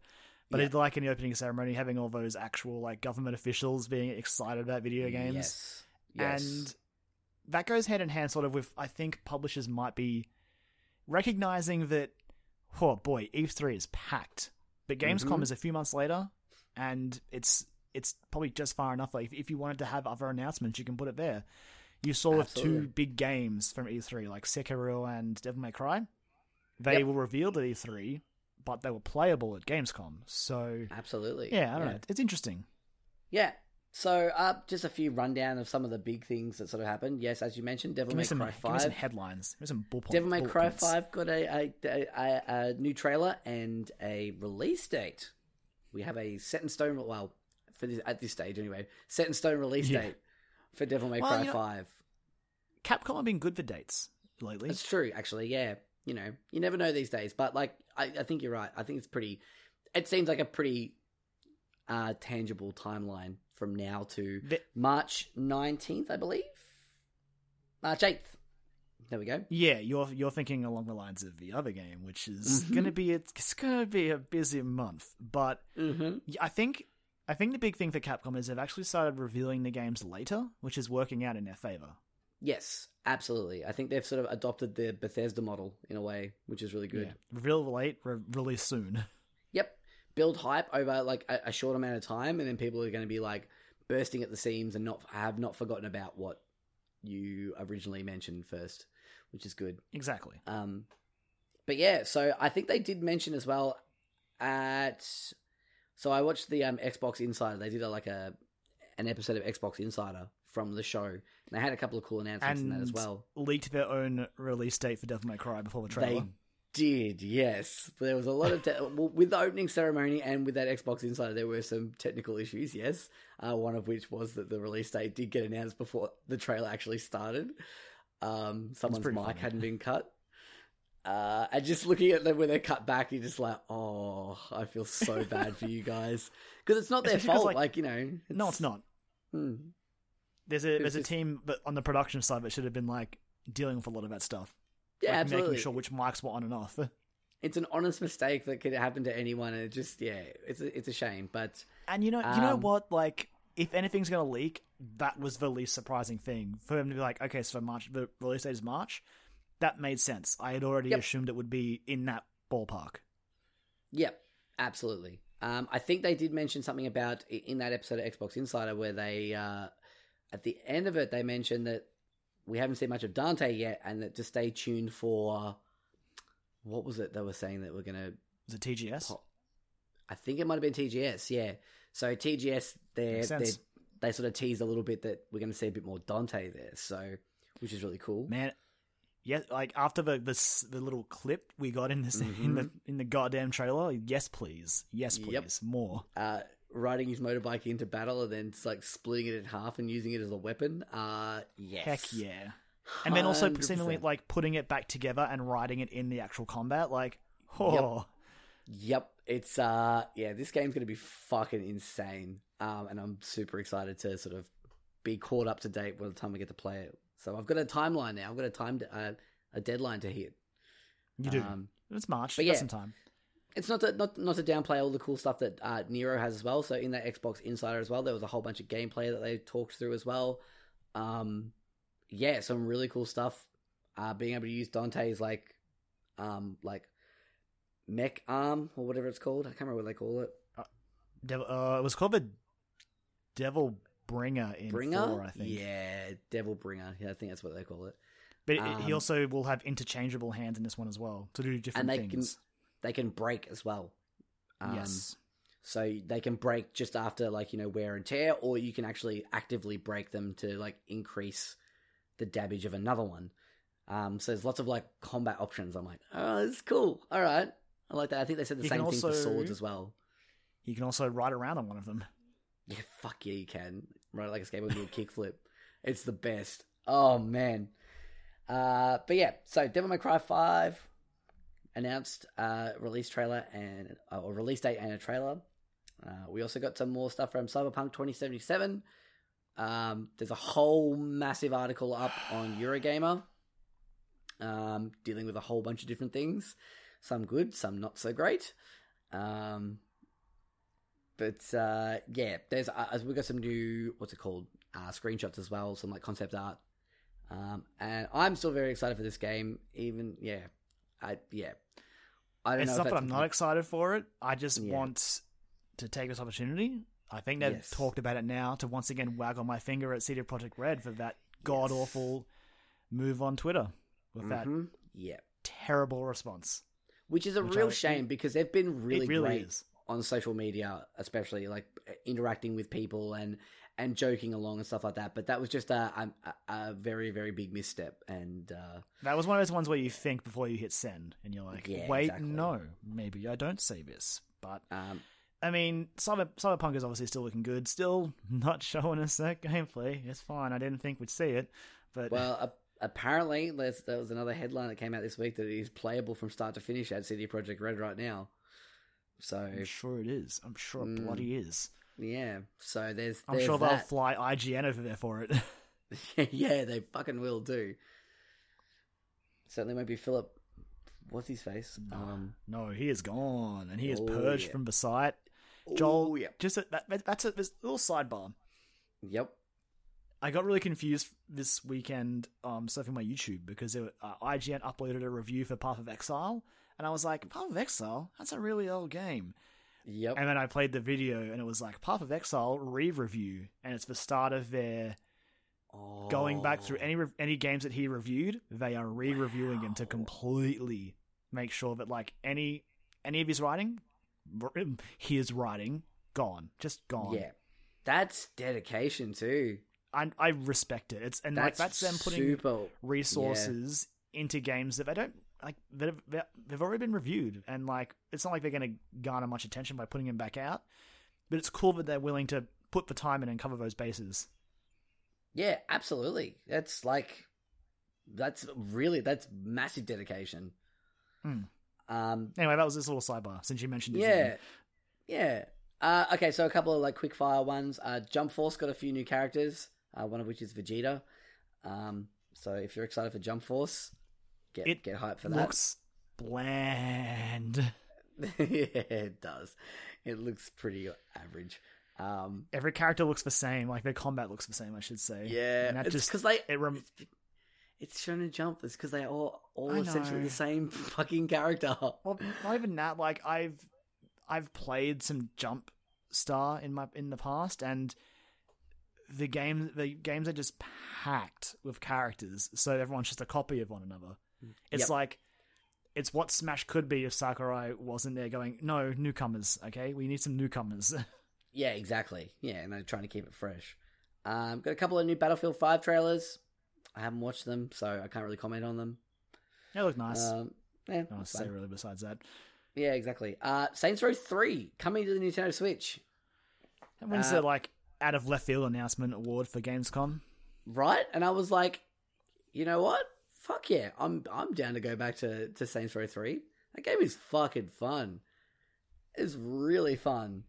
Um, it's all going to come down to price for me uh, yeah, true. Um, and yeah, like it says here in this article on Geeks.com, it says that uh, it's easily the best game in the franchise, so it makes sense that Deep Silver is bringing it to Switch instead of Saints Row Four. I completely agree. I tried to play Saints Row Four and I just couldn't get into it. Just didn't feel the same. It was like they, they started wasn't you that fun yeah. They started you way too overpowered, and it's like there was no way really to go from there. Whereas, like, you had to sort of work for it a little bit in Saints Row 3. Um, and it was like the perfect balance of, like, just batshit crazy and horribly offensive and fun gameplay. So, yeah, I'm super excited about that. Um, and then probably our last two big ones, I think, that were pretty hefty. Uh, Shenmue 3 got a release date and a new trailer. heck yeah it did Yeah, so 12 months from almost to the date as we record this. It's going to be. the Out. the one year wait begins Mm, actually, yeah, it's literally like as of tomorrow recording this, it'll be one year exactly until Shenmue 3 is out. I'm gonna try and pick up the Shenmue HD collection and play through those two games before it comes out. I want to be I- there when Shenmue three comes out. I want to be there. I would like to. I'm I'm hopefully going to try, maybe, but uh, we'll see how we're going with time. it's not happening anytime soon. It's like next year maybe. Yeah, yeah. So I know. I thought it was August next year. Yeah, so no, so Shenmue three is in August next year, but I'm talking about the HD collection, which came out like last oh no, week. no, I'm no, no. I'm saying though that this article. Sorry, I'm just reading this article. It's this article's wrong. It says April 27th, unless I'm wrong. Um, in assuming that, August 20, uh, it's August twenty seventh. It's it's yeah, August. August I thought it was. August. Wargeek.com. Check your check your sources, check guys. Come Uh, on. It's actually a really good article though. That's actually got a good rundown of all the stuff. But um, yeah, also a new trailer. Um, game looks quite pretty. Uh, It's looking better. There's definitely you can. There's been improvements. yeah, Faces still Um, look a bit rough, but yeah, yeah, yeah. No, but anyway, but I think the the biggest one for us, uh, for for the two of us anyway, that we were probably the most excited for to come out of Gamescom. We got to see a whole bunch of gameplay from Sekiro: Shadows Die Twice from From Software. from software, I cannot wait for your new game to ruin me. Oh yeah, It's I'm going gonna to be the best. I've just gotten to a point where I'm like, I'm okay at, at video games. I think I'm, I'm I'm okay. I can play hard video games. This is gonna fucking just kick my ass so much. Then Miyazaki just comes on and is like, "Are you sure about that?" Because Yeah. here's Sekiro: Shadows Die Twice, and I'm not sure you are ready. Oh yeah, it's just oh god, it's gonna be so fucked up. But um, yeah, they showed off quite a lot of stuff in this in this new gameplay trailer, uh, gameplay footage from various different pl- uh, locations as well. Um, Yeah, heaps of outlets got hands on. Mm, yeah. So uh, we got to see the grappling hook in action uh, and how that operates. We got to see a little, a little bit more of the stealth element. Um, the fact that stamina bars aren't a thing anymore is very interesting. Um, and that Yeah. every every character, like your character and the enemies, have like a basic like like a, a, a poise meter you have to try and fill up. Um, really cool, really cool stuff. The movement looks so fluid, Mhm. and yeah, the the the attachments you're going to get for your arm, like they showcase obviously the uh, the grappling hook to get around a lot, and the axe which breaks like the wooden shields that some of the soldiers had, Yep. and it's just. I'm so excited and terribly scared because they are emphasizing as well. This is not an RPG. Mhm. Whereas, whereas Dark Souls and Bloodborne were both RPGs where, you know, you would build your character, tool them up how you want, and like progress and level and buff stats and stuff like that. No. There are no stats in this game. No Nope. armor or weapons. You're, you're playing as a character. Yep. And Yep, like you will get you'll, you'll get gear and gadgets for your, your arm, presumably, but like yeah, this is gonna be a game where you're gonna just you're to to go back to the meme well, you will have to get good. Oh yeah, oh yeah, for sure. I think that, that that's more than applicable for this game, from what we can tell so far. Um, the coolest thing I saw was uh, what is it? So it's like uh, the arm has like a fire attack as well. You can like throw fire. I think. Yes. Um, Yes. But the cool thing about it is, if you launch that, it like launch that like a like a basically like a massive like flame um, that can damage enemies. But if you slash with your sword while you do that, it sets your sword on fire for a period of time, and then that can do extra damage to enemies. I'm like, oh my god, oh my god, this is so cool. So you got this fucking flaming sword. Um, but yeah, I'm. I mean, we were already pretty sold on this It's- game, but I think it's locked in pretty pretty solidly now. it's it's also worth remembering that we did also get a bit of a glimpse at the the ability that gives this game its namesake, which was Shadows Die Twice. We we Right. did witness the resurrection mechanic. hmm I still am curious about it. They haven't fully explained it, but from what I can tell from the demos and what people who play the demos said, like when you die, you get the option to either resurrect or stay dead, which presumably will kick you back to one of the checkpoints you've activated. Yep. um, when you resurrect, you get back up, and one of the little things above your health bar has like a big dash through it, and doing Yep. damage and killing enemies will fill up a little circle, which seems to bring it back. I'm curious to know how that's going to work because I don't know. It seems I don't want to. I don't want to be saying sitting here going, "Oh, that sounds too easy," because we haven't played it. They haven't Mhm. explained it fully, so there could be things we don't know yet. But it does seem pretty forgiving. Uh, but at the same time, maybe not a completely terrible thing, really. Um, I think I, I- it's. I don't know. I, I, I think it's going to be. There's going to be some sort of repercussions from there's there's some sort of consequences for using it though. I think There has to be. Yeah, like because the comparison I've seen is like, um, they likened it sort of to how in Bloodborne they had the regain mechanic, where if you took damage, you had a brief window of time to Yep. get back in there and attack the enemy and fill your health back up. Which I really, I really like that system. That's brilliant. Yeah. So I- I'm, Um, I'm really like again, they haven't fully explained it, so there could be stuff behind the curtain they're not willing to reveal yet.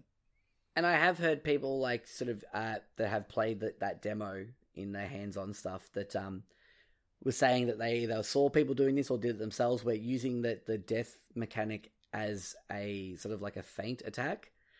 So like letting the enemy kill you and then like de-aggroing from you and then resurrecting and then getting like a quick backstab and um a few extra attacks in.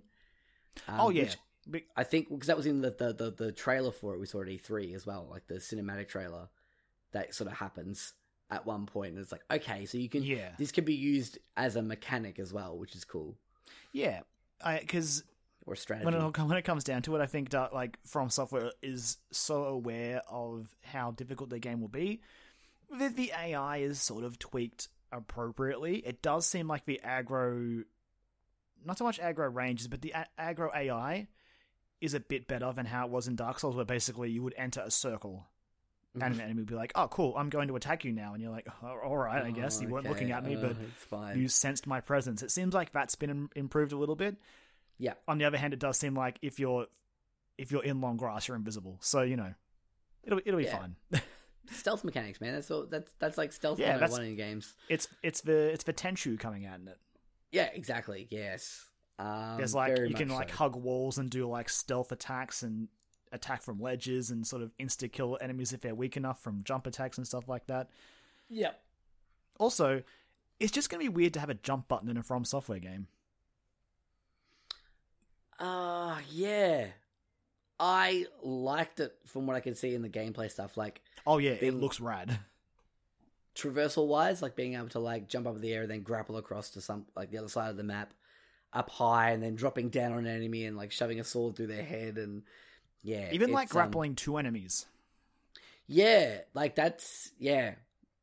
I I can't imagine how how far down this rabbit hole goes. Um, with stuff There's an that do in this amazing- game.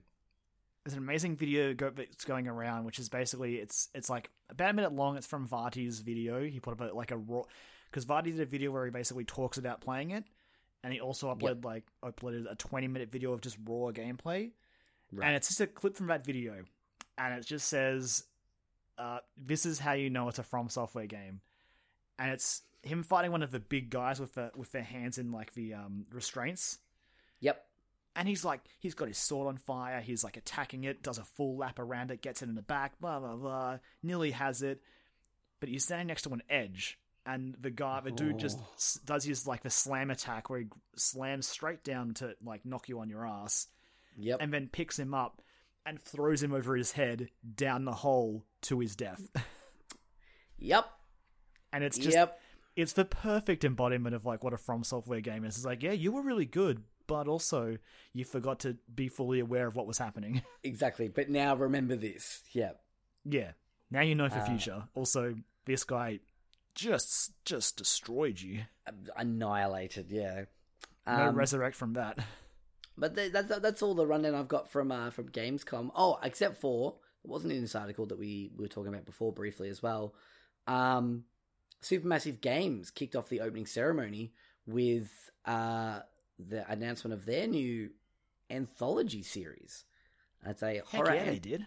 hmm It's a horror anthology series called entitled the Dark Pages Anthology. Um, so Supermassive, if you're not familiar with them, they are the ones behind things like The Inpatient, but more noticeably uh, and more critical and publicly praised is uh, Until Dawn, the playable slasher film, basically. It's really Um, good. yeah, really, really cool concept. Fun to play with people. Um, almost felt like they kind of beat Quantic Dream at their own sort of game a little bit. Uh, Yeah, co- like, in some ways they they did. yeah, yeah, like making it as like a like putting something like putting it around like the, the the confines of like a horror genre where it was fun to play by yourself, but if you had a lot of people around, it was more exciting. Um, yeah, I think that's and it wasn't super heavy. Like, like people can die and all sort of stuff, but like it was still like a slasher film essentially. So, Oh yeah. uh, but yeah, so it's their new uh, horror anthology, and they showed a trailer for the first episode, I guess, of it. I I don't know how they're going to yeah. describe it. Um, so it's called the the Man of Medan, I think it's called. Um, Sit on a boat. yep, and like people like swimming in the ocean and trying to find Yeah. things. And, But- yeah, It didn't reveal heaps, which is uh, like honestly the ideal situation, but it was enough Absolutely. to make me go, "Yes, I'm in." Like, sign me up. When this comes out, I will check it out. Yeah, no, absolutely. I um I'm sort of keen to check it out. And I think we were talking about this before we started recording that um Until Dawn was sort of like I never finished it, but you did and it was sort of like teetered on the slightly too long side of things as a full game. Yeah, Um, I, I mean, I don't think. I mean, it's, it's it isn't a super long game. It's it's about in line with what you would expect from a typical video game, but I think Right. because of how it is, like the sort of game it is, it could benefit from being a bit shorter, being a bit tighter. Mhm. But yeah, and I, and it sounds like that's what these anthology games might be shooting for, which is cool. Yeah, it's really awesome. So like, you know, these sort of small smaller bite-sized pieces of entertainment. And I think they mentioned they're going to try and release like two a year. Um the That's so first one cool. Yeah, so like the first one's uh yeah, the Man Man of Medan, I think it's called, um, is coming out in 2019. No concrete date yet, but uh, sometime next year. But you would assume it would be towards the start of the year, like the first half of the year, if they're going to try and release two a year. Um, You would assume, yeah. uh, I guess just you could probably put two and two together from that. Um, but yeah, that was kind of neat to see. Uh, that was uh, a thing that's happening. There was actually another cool little thing that came up. I'm not sure if it was a, a part of uh, Gamescom, but I'll bring it up there because you know it's the closest I can think of for when this was talked about. But it's actually about Hitman Two. Oh, okay, yes, yeah, you're so right. Hitman Hitman Two is obviously the sequel to Hitman that came out last year, which was done episodically, but as a, in a very cool move, Hitman Two will bring back all of the season one locations in the new game. That's really awesome. So they'll be Super remastered cool. with new and updated features from the Hitman 2 stuff, including updated AI, hiding and foliage, all sorts of stuff. But um, yeah, that's just that's so basically when you buy Hitman And- 2 now, you're getting two games in one. Yeah, and I think they, they've got up, uh, updated objectives as well, like new objectives. So even the people who have played Yeah. season one have new content to discover in those areas, and um, I think they're going to be Pro and Xbox One X enhanced as well, which is really cool. So um, yeah, if you if you own season one of that, then you'll you'll get it. Yep. Yeah.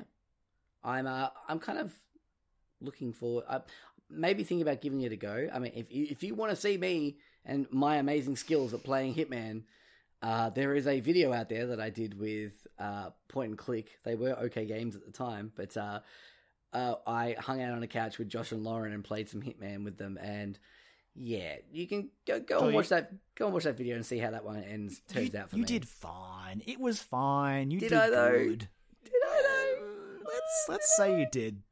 Oh boy, I'm I'm not one of my prouder moments. Um, wasn't uh, d- didn't feel didn't feel too great about representing dialogue options at that uh, particular situation. But yeah, anyway, uh, if you want to watch me play that, you can go watch that. But uh, yeah, I I was sort of intrigued by it, and I never got around to picking it up and playing it. But I've just heard nothing but good Yeah. things about it. Yeah, that's the thing. And like when it was finished, I was definitely tempted to pick it up, but I Mm. didn't. But like Yep. I don't know when Hitman Two comes out and when they announce like how people who don't own season one will be able to get it and how much like we'll be looking at. Like I will I will look into Hitman Two because those games are sort of enjoyable. Yeah, for sure. Um, but yeah, I think that's all I've got for my uh, for my roundup from Gamescom that I could remember and find off the top of my head. Uh, Kyron, what do you got next for me? I got a neat little headline for you. A little, Okay. little small nugget of an announcement that we don't know really a great deal about at this point. It was more so a little tweet that popped up in my feed over the, the last couple of days. Mm-hmm. I'm We're getting a new, we're getting a new Reigns game, Joel. Oh, yeah, I did see this. Yeah, this is pretty dope. The official, not the, the stamp of approval from you, Joel. The big thumbs Yeah, thumbs I think so. Yeah, because I like Reigns and I like those guys. They make a really Okay. fun series of games. So, it's again, it's really short, only really a headline, and there's a there's a brief like 50 second trailer you can check out that sort of shows a bit of it in motion and maybe gives you an idea of what to expect. But Reigns is getting a Game of Thrones spin-off in collaboration with HBO. So this is like the real deal. Yep. This um this makes so much sense. Um, It does, doesn't it? It really makes. I, I'm surprised it's taken this long to get like to have this come out. Like this makes. You read like because if you're not familiar with Reigns either, it's a uh, it's a mo- well started on mobile, uh, mobile game. Uh, that's basically like fantasy Tinder, I guess. Um, in the first one in uh in Reigns, you're you're the king. Um, you start off and you basically get presented with scenarios, uh, and you either swipe left or right for whether you agree or disagree with them, and you've got to manage resources and things while you're doing that. Um, you'll die quite a lot, and then like the the next your successor, the next heir in line, will take over, and you continue the the story from there. Uh, and the story shapes out over that. There's lots of secrets and hidden things and stuff that could happen. Um, they also released a second one called Reigns Her Majesty, I think it's called. yeah, we Um, play as a queen. you play as the queen, which I started playing again the other day. I, I actually bought it and never played it. And I, I remember. so after I saw this news, I was like, "Oh shit, I should go play that."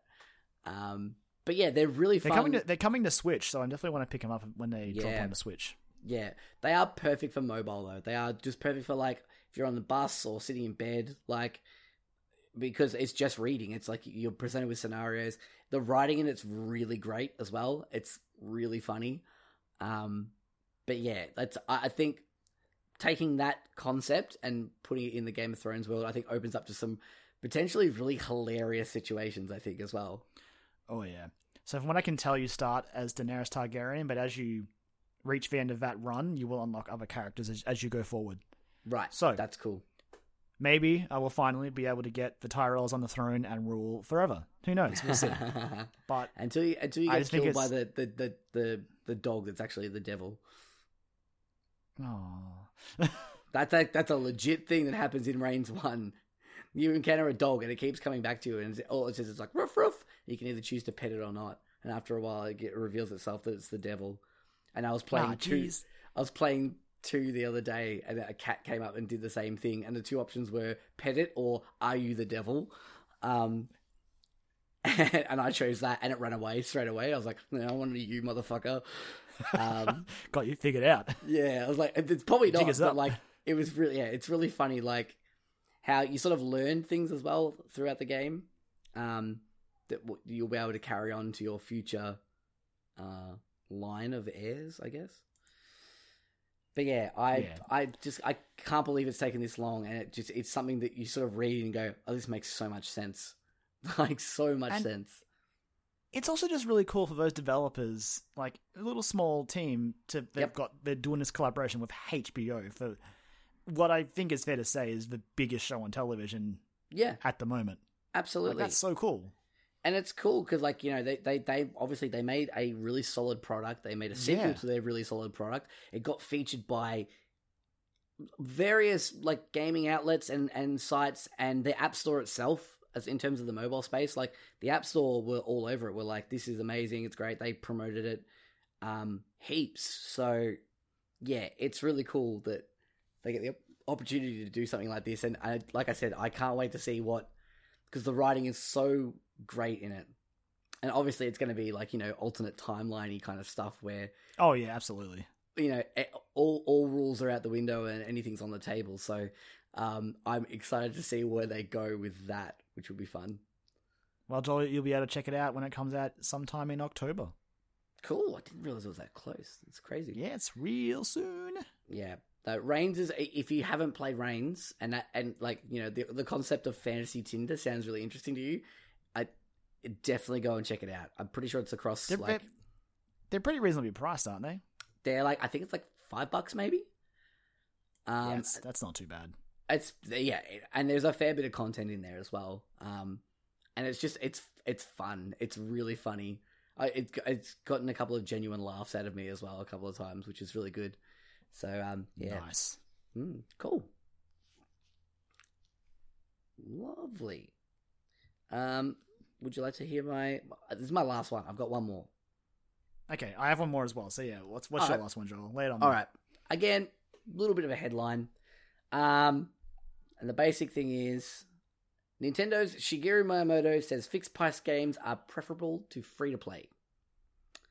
That is the headline. I'll say dope because I I agree with the man.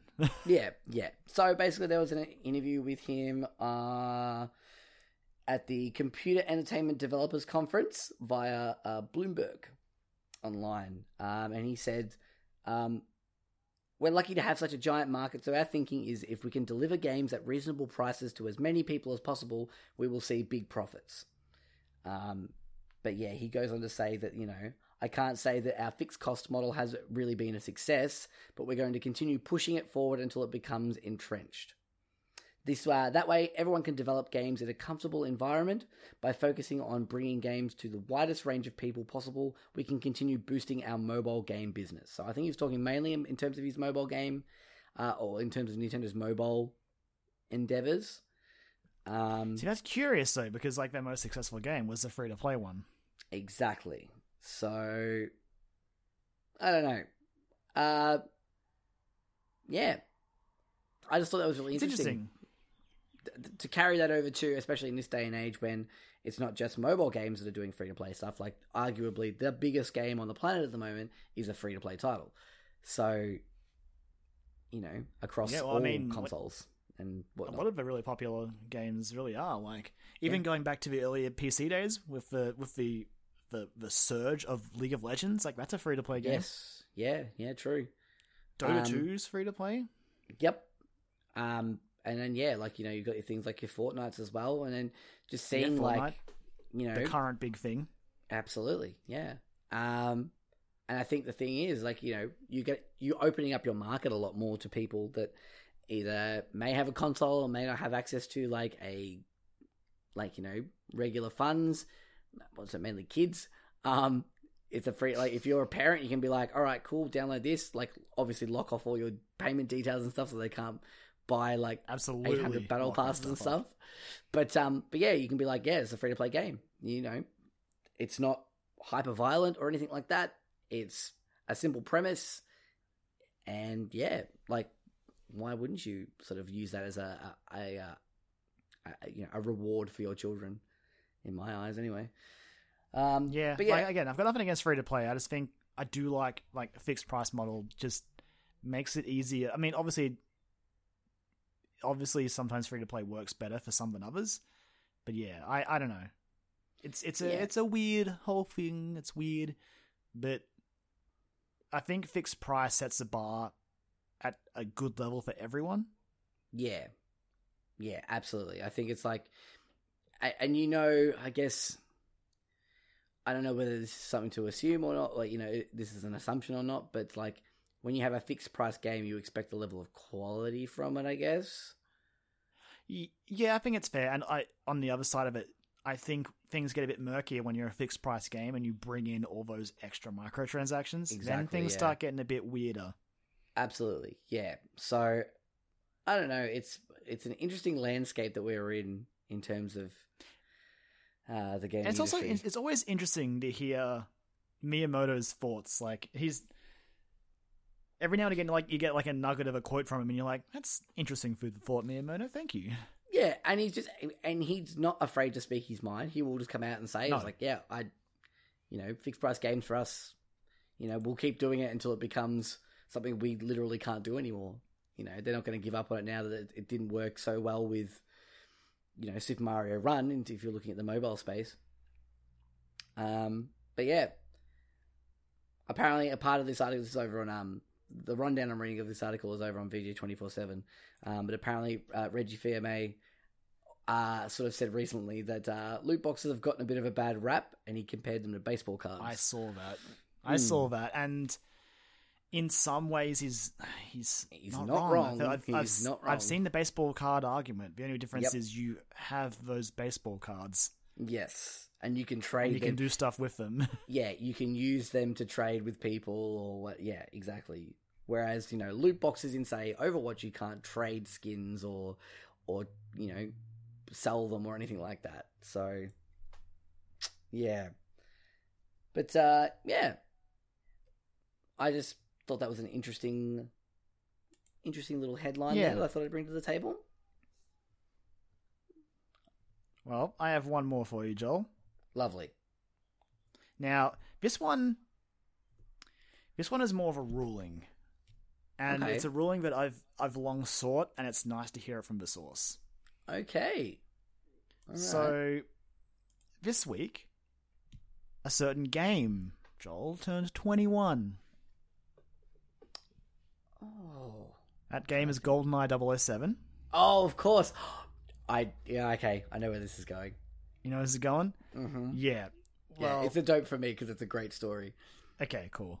So there's okay. First of all, there's a really good write up. I might actually link this in the post when it goes up from uh, Mel Magazine. It's a really cool deep dive into some of the development, the, the, the process of developing GoldenEye 007, and I've there's a bunch of interesting stuff in here, like how the 64 wasn't really built when they were making this game, so they were sort of Right.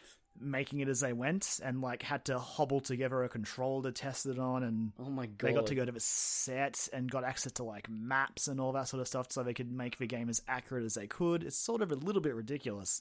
Yeah. But what we're actually here for is so it's it's, it's an interview with a few people. The, the ones in particular that are coming that I'm going to bring up. Karl Hilton, the lead env- environmental artist, Yep. and Mark Edmonds, gameplay and engine programmer, Yep. and who's the last one? It's um I can't find his name anywhere here. Anyway, those are those are the two we'll, we'll focus on. Odd Job is cheating. Officially. We have it, Joel. Officially. It's official. Yep. The the team has said it. Odd Job is cheating, and I'm glad because it, I've always felt like he was. Yep. Uh yeah, no, it was always the ruling of like, you know, no odd jobs because, you know, obviously because he's cheating. He's super cheating, but yeah, apparently it's official, isn't it? Like uh, officially wasn't supposed to be a part of the I'll- game. I'll read you some the, the choice quotes from Hilton and Edmonds. Yeah. So Hilton says, "We all thought it was kind of cheating when we were play testing with Odd Job. Due to his short nature, the auto aim of our weapons goes above his head, but it was too much fun to take out, and there was no impetus from any of us to change it. It's clearly it's clearly become part of a culture and folklore of the game." Edmonds says, "It's definitely cheating to play a Odd Job, but that can." That can just add to the fun when you're all sitting around, sitting there next to each other, and berating slash poking slash hitting the person who chooses him. Yep. Personally, I like to pick Jaws, who's man, that's the exact opposite of Odd Job. Jaws is huge, Yeah, Jaws and then beat the awesome. person with Odd Job just to show them. That's I like that. Um, but yeah, man, fuck Odd Job. yeah, fuck odd job. That's Uh, really that was really all I wanted to bring from it. But I I will link the article because it's a very cool read. They sort of go in on um like how multiplayer wasn't even going to be a focus of the game. Wow, that's insane. Yeah, like they just had it ready, and then they took it, they showed it to Nintendo, and they had it ready to go, like running, so they they get- so they could say, "Well, we have it running. It'd be a shame not to use it." Yep. So it's just a really interesting read. It's full of like some some like pictures of the maps they were using to to develop the game stages and all that. I just love GoldenEye 007. It'll always be the best 007 game. I don't care what anyone says. It's yeah, it's pretty damn good. Like it's it's hard to go back to uh, for me personally, but like it's it's still a good I game. have I I don't know. I I, I slip back into it comfortably sometimes. Yeah. Yeah, that's fair enough. Uh, totally fair. But uh, yeah, that that's really it. Just it's good to know that Odd Job is definitely cheating. We- have a official ruling. Yeah, yeah. Twenty one years later, it's it's it's locked in stone. One for the history books. Yeah. So if when you go home tonight and you fire up 007, like GoldenEye 007 to play with your friends, which obviously everyone will do, Oh yeah. don't pick Odd Job. He's cheating. Don't There be you go. Oddjob. Simple as that. He's a joke character. But that's all. That's all I got. That's it. Well, that's all I got as well. That's uh, I thought I thought the Gamescom talk might be uh, you know, there was like three or four announcements in there, so technically I had like a whole bunch of stories. Yeah. Technically, you had a whole bag of stuff. Yeah, exactly. I cheated a little bit, but it's, It's fine. You snuck it under the radar, and I let it happen. Exactly. It's all good. Yeah, that's how I roll. sneakily. Exactly. Okay, now we're done with another episode of the uh of Dope or Nope for one week. I think it's time that we checked in with the bonus round.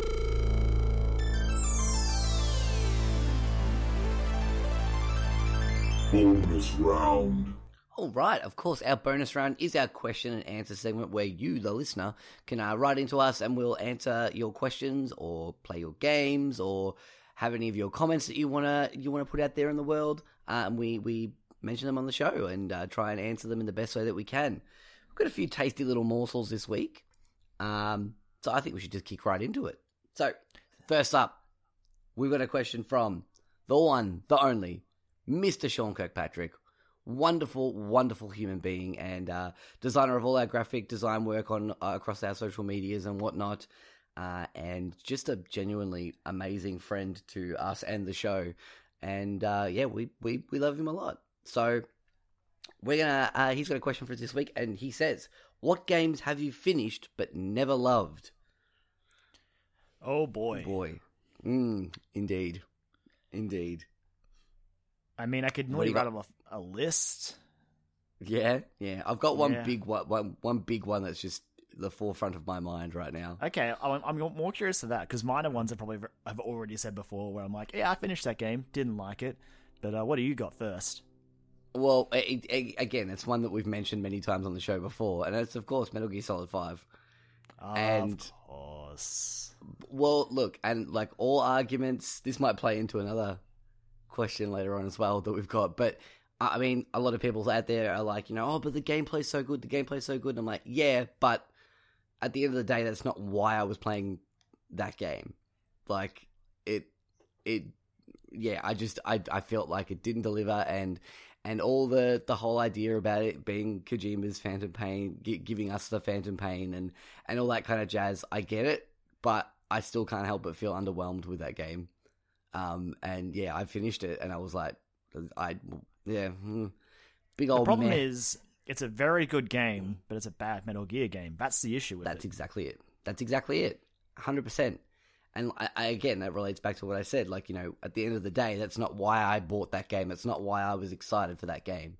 If um the gameplay was was great, it was. It was a really good game. It's just that in terms of a, as a Metal Gear game, it just was not good. No, it just it did not deliver on any form. Like it, it, it's it's the video game equivalent of, and it was all a dream, and that made me real sad. I mean, Devil's Advocate, it it sort of made the rest of the Metal Gear Solid canon make sense. Sorry, it did. yeah, I guess We we I could we could break but- it down on in like a spoiler form, but like like the reason why I Yeah. mean I'm I I'm with I'm with you 100. percent I don't Yeah, like a lot of that game, but and as annoyed as I was when I got to the ending, like once the credits finished rolling, I was like, ah, well, I think Metal Gear One and Two makes sense now, and so does the ending of Metal Gear Solid Four. So true. I'm not happy, Like, but like these now make sense. yeah, but I again also it's not a finished game. Right? no, that that's a big thing. That's yeah, Kojima. we. Yeah. Kojima was gonna drag that thing out as long as he could before Konami was like, "No, we need to release this. We just have to." Yeah, and like I I get that, but also too, it just it, it's it's so the more you think about it, it's so glaringly obvious that it's an unfinished game, and that's why I think yeah, I it's just my my big uh, disappointment that I I finished that game because like really, if I'm playing a game that I'm not really into, I won't finish it. I won't give it the time. Almo- Almost like I I don't. My time is valuable, so I don't have time to sit around and play something that I'm not enjoying. You know.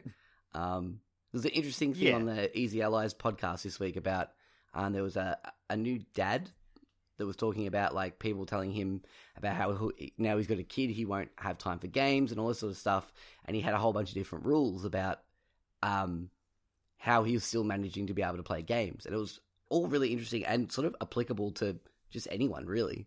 Uh, and one of the rules was if you're not enjoying, don't waste time on a game if you're not enjoying it. And I was like, that's yep, that's hundred percent true. Like that uh, was a lesson that I some- really sunk home, like hit home last year when it was just nothing but good games. If there was ever a time Yeah. in 2017 when I was playing a game and wasn't feeling it, I'm like, I was not shelf it, Just shelf it because there's a really good game around the corner, and there's no point just spending time on something you're not into. And really, Absolutely. you could sort of apply that to life, I guess. Yeah, exactly. I mean, yeah, you know, time is precious and very Yeah. short. So, you know, well, why waste time on something that you're not enjoying?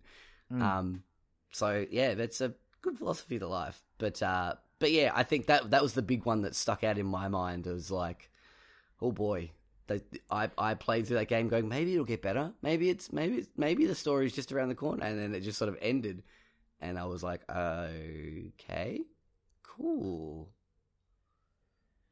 Confused look Uh, on my face. Yeah. Most of mine. So for me, a, a big part of it, like you said, like if you're not enjoying a game, there's no real point in pushing yourself through it.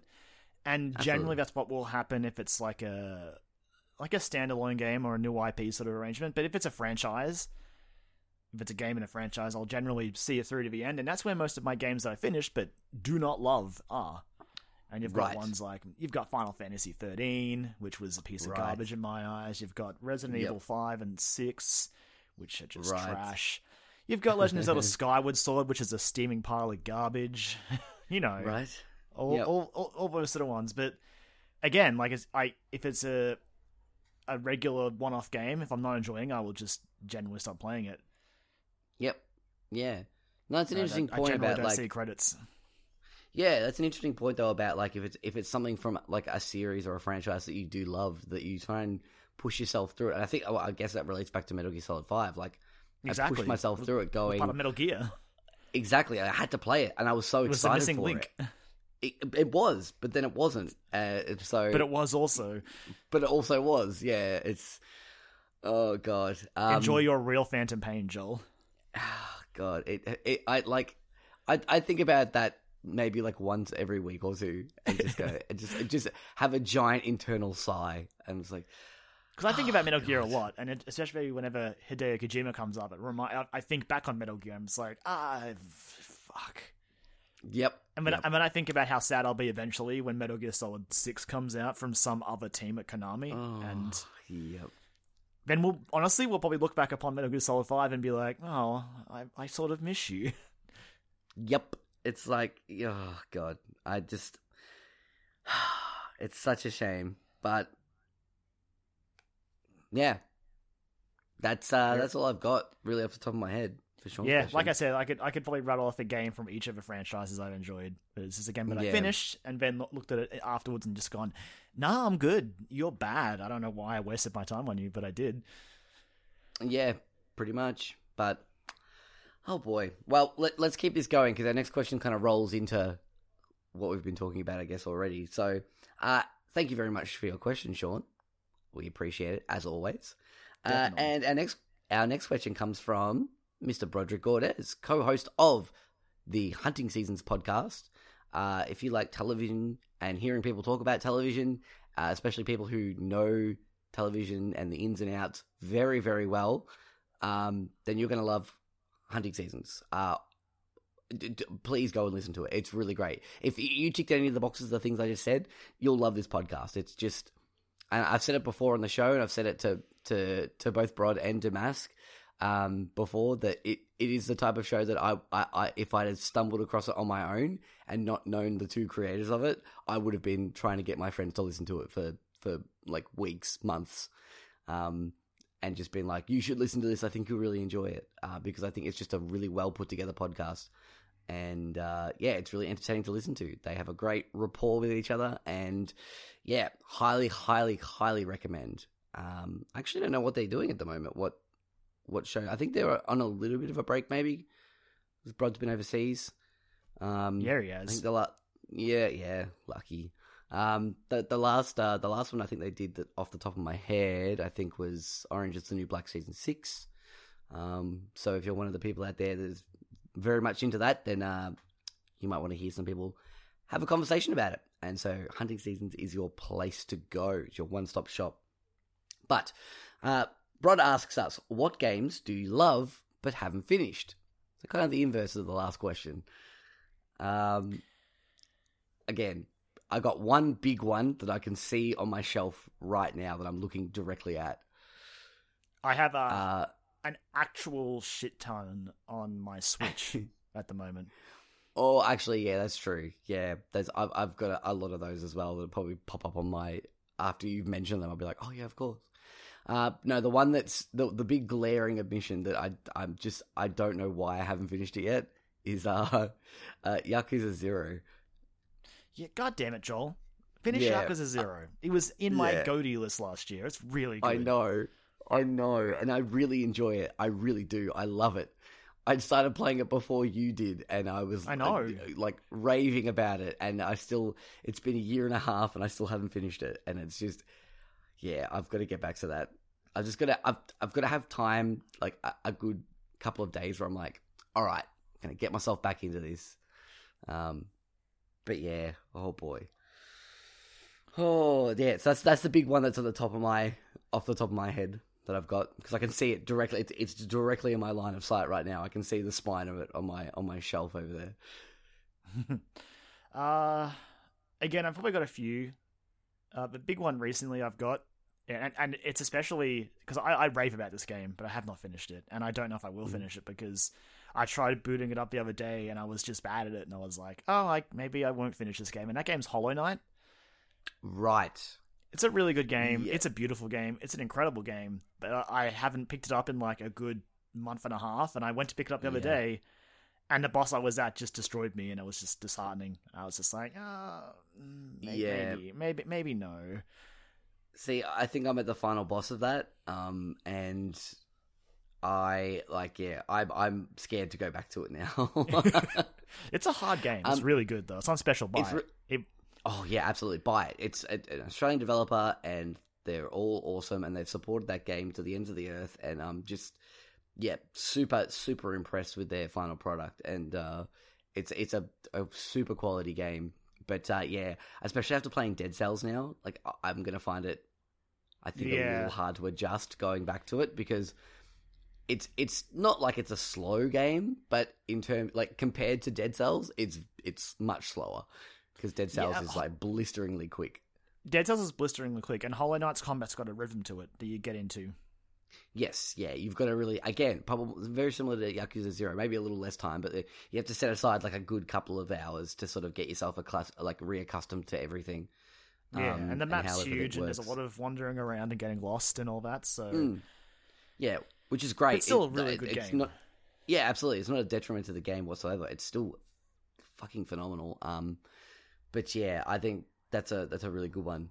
I think a, a lot of the uh, the roguelikes that I play, like I just haven't finished. Like Enter the Gungeon, I mean, man. technically, like, you can't really finish them. Oh yeah, you can. Like they they're, they have endpoint. The ones that I play have endpoints. Like Enter the Gungeon has an endpoint. There is a there is a final goal that, that you are trying to comp- uh, achieve. I don't know, I just- possible to I- do I- so. I wouldn't. I don't know. I, I, I, for roguelikes, I don't see the the goal of those games to get to the end. Personally, Yeah, I look. I, I it's not part of the goal, but like there's still a goal, and I would like to see the end. Like I would like to see the end of Enter the Gungeon or even Dead Cells. Like I feel like I'm getting closer to that though.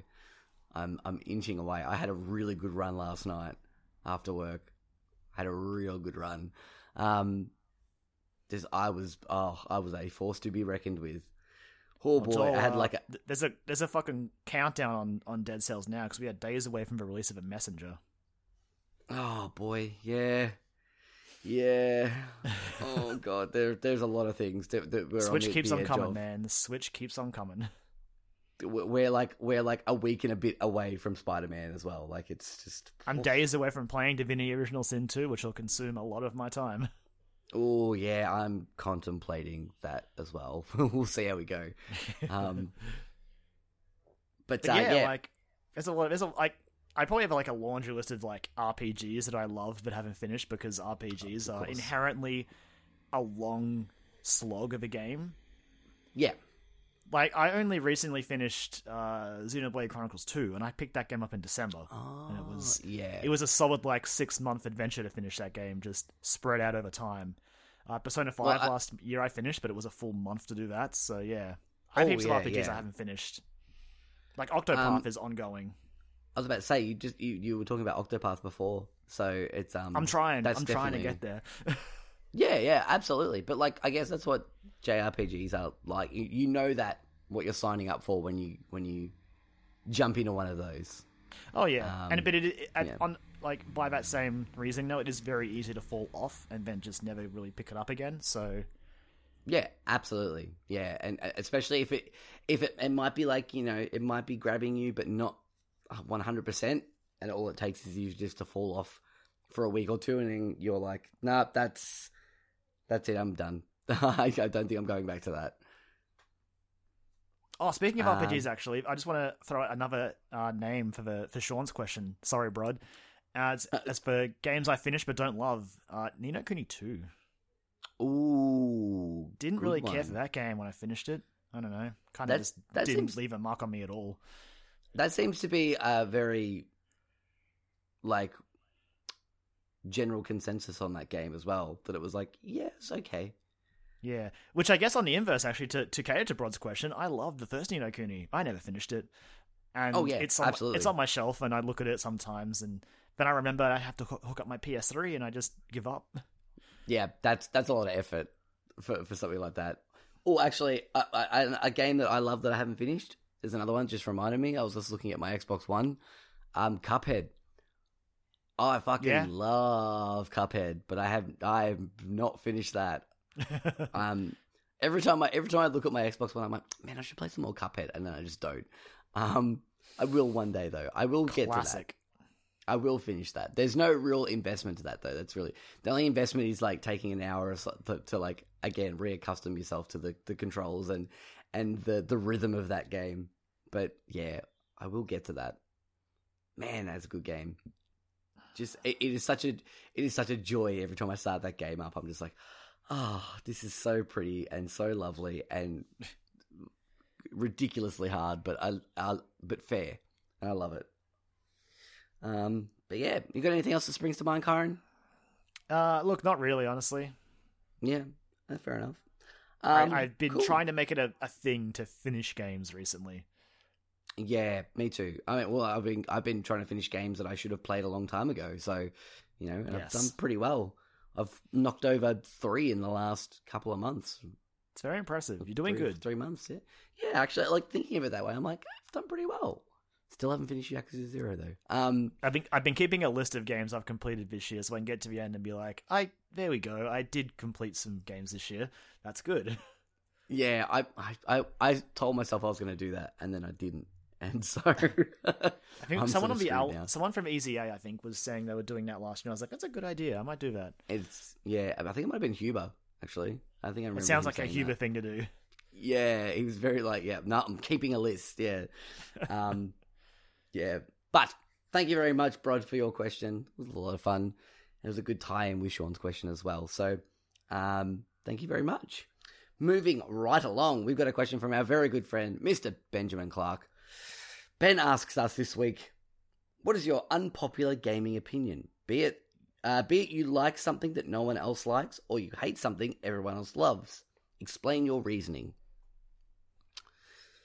Oh boy. I mean, again. I've got, uh, I've got one that it's not a secret. It's not going to be a fucking super big revelation because I've mentioned it a lot of times before. But I just don't get the appeal of Crash Bandicoot. I just don't get it. I like Crash I- Bandicoot is just your your personal punching bag. I think so, and I think it's like part. I, I I think I've like you know just to pull the curtain back a little bit. I think it's almost like part of a character now that I have as my like persona on this show. But The guy who hates Crash Bandicoot. but I also I'm like I don't I don't love it. Like I just even at a base level I'm just like I I don't get it. Like it, I really don't get it. I think it's just it's pure nostalgia that people have for that game. If that game was released now, even with like an updated control scheme and, and slightly different, I just I don't think it would do as well without the nostalgia filter. You know what I mean? Um, but that's just me. I mean- that's my hot take, I guess. Your hot take.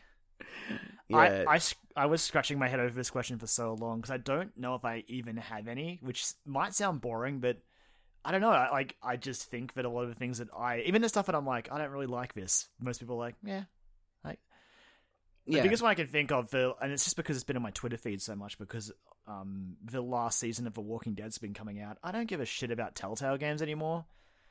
Yeah, Like I just, enough. I just, and it's not. Uh, and the thing, it's not a super unpopular opinion. I've seen a lot of people just like sort of in the same boat. I just, the last one I finished was Batman, and then I tried playing Guardians of the Galaxy, and it was literally just putting me to sleep. So I deleted it.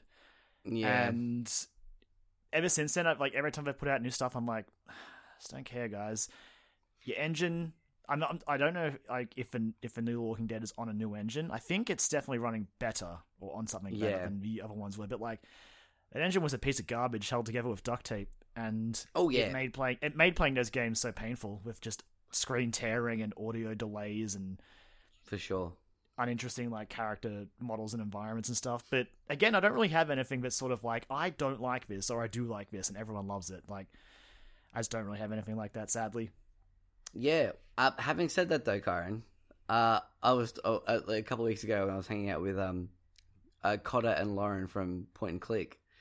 Uh, they were telling me about they just finished playing the first episode of season, the, the final season, and Yep. uh, they were they were selling the game to me. Honestly, they were. It sounds like they're, the, you know, all bets are off. I think with this final season, so. I was like, okay, and I like knowing that Gary Whitta's back writing as well. He's, I, I think, who wrote the first season. I'm like, okay, all right, and just hearing I- things that they're doing with the character of Clementine, I'm like, okay, all right, I could be convinced to go back. And even them talking about it, they were saying about how you probably don't even really need to have played second or third season. Really, they reference stuff, but they're still like you know that motion comic at the start. I think where you can pick your choices and stuff. Um, so, yeah, I'm like, maybe, maybe if I find time, but I probably maybe won't. when it maybe when it's all finished and if it's on sale and I just really want that platinum. yeah, Eventually, when. I reinstall Guardians of the Galaxy, it'll be just for that platinum because it's easy. Well- and I can just sort of well- like just mash through the dialogue. there are trophies now. There are. It's not just get through the game for a platinum trophy with the season four. I mean, the four, W- w- Wolf Among Us had that. It had like Mm. certain things you had to achieve as you were going through. yeah, it seems like they've built on the Wolf Among Us style of things in terms of achievements and trophies. From what That's I fine. get I was, talking op- to those I was guys. open to walk through. Yeah, yeah, fair enough. just ask, just just ask Lauren for her strats. She's the one who plays Ah. them like four or five times over to get everything. when I when I when I eventually get to it when it's on special, I'll, I'll hit her up. Yeah, just Be like, like, fill me "Hey, in on the deets. Where where are all the secrets Give me, the, give me the crit path that I can get to, to, to quickly get through this. to get Um, that shiny blue trophy at the end? Exactly. Yeah, got to get that ding.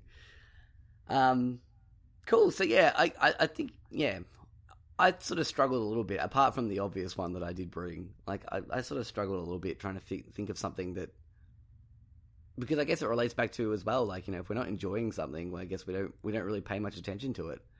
That's the, Yeah. the beauty of being able to of free will and being able to choose what you like. I guess. Um, you know, And there's And I mean, there's if- plenty of people like as soon as something happens, that jump on Twitter or Facebook or YouTube and and like splurge out their hot takes, and it just never really interests me. Like I I usually will tweet along with stuff when it's happening, but I'm never usually like this is shit or like anything like that. I I never really have anything that unpopular to say on anything really, which it's just, it's just fun to be there and be a part of it. Yeah, absolutely. And I think that it comes down to like a base level of like, if you like something, then like it. If you don't like something, then don't like it. It's totally fine. Yeah, Don't let anyone else impact the way that you think about something. Um, you know, don't be like, oh man, I'm too scared to say that I didn't really like this. You know, you might get people like me that are just like, oh my god, I can't believe it. But I'm not going to be like, I, I, I think you're a terrible person. It's going to be like, well, that's your opinion. Like, but deep I'll- deep down I'll- you think that. yeah, of course I do. Yeah, because I am a terrible person. So, um, no, it's uh, but yeah, if you like the things, like the things. It's that's what I say. Yeah, I think that's what we both feel like generally. Like Exactly. uh, do, doing from doing this show, we both we just like to bring things to the table that we're super excited about, and uh, and that's great. I think a little bit of positivity in the world. Um, spread it around. Oh, yeah, exactly. Yeah, spread the love, good vibes, love and respect. Um, Cool. Thank you very much, Ben, for your question. I hope that was a, a satisfying answer for you. Um, we sort of skirted around it a little bit, but I think I, I'm pretty happy with what we gave there. Um, but moving on to our final, final question. Wasn't actually a question. It is a game from Mr. Brendan Hill himself.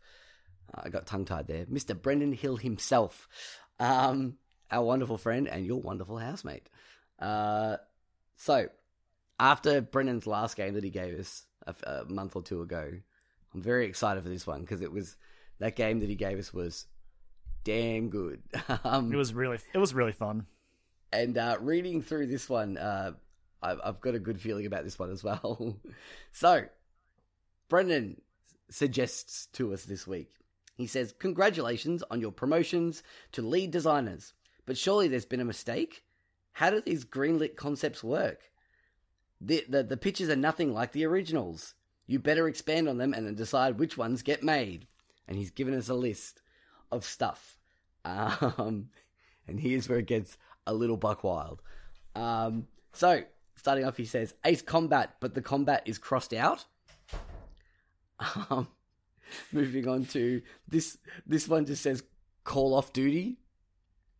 Um, and then we've got, I'm going to ha- have trouble pronouncing this. Castle Visual, uh, Castle, Castle Visual, Visual novel. So, Castle Visual novel. Man, that's that's not easy to say.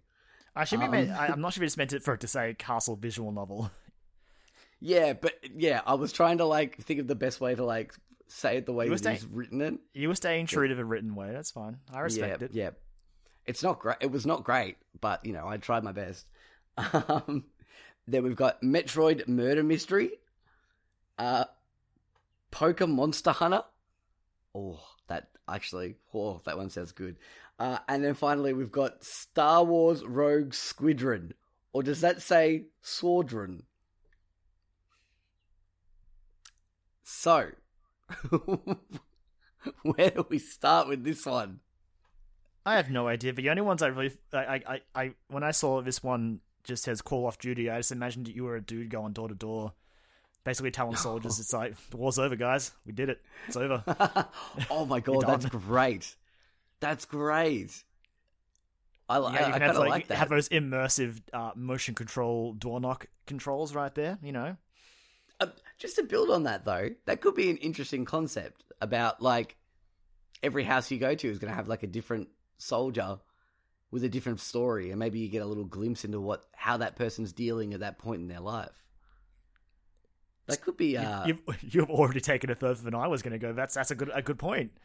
like that. Yeah, I don't know. You just mentioned that, and I was like, that could be kind of interesting. Like a a, a really good uh, analysis of like what war does to people and and being able to. That's that's pretty good. That could And you can have- you- you- with that. You can have your, your different door knocks will elicit different reactions from it. Yeah, so you know, there's there's something there. I like that.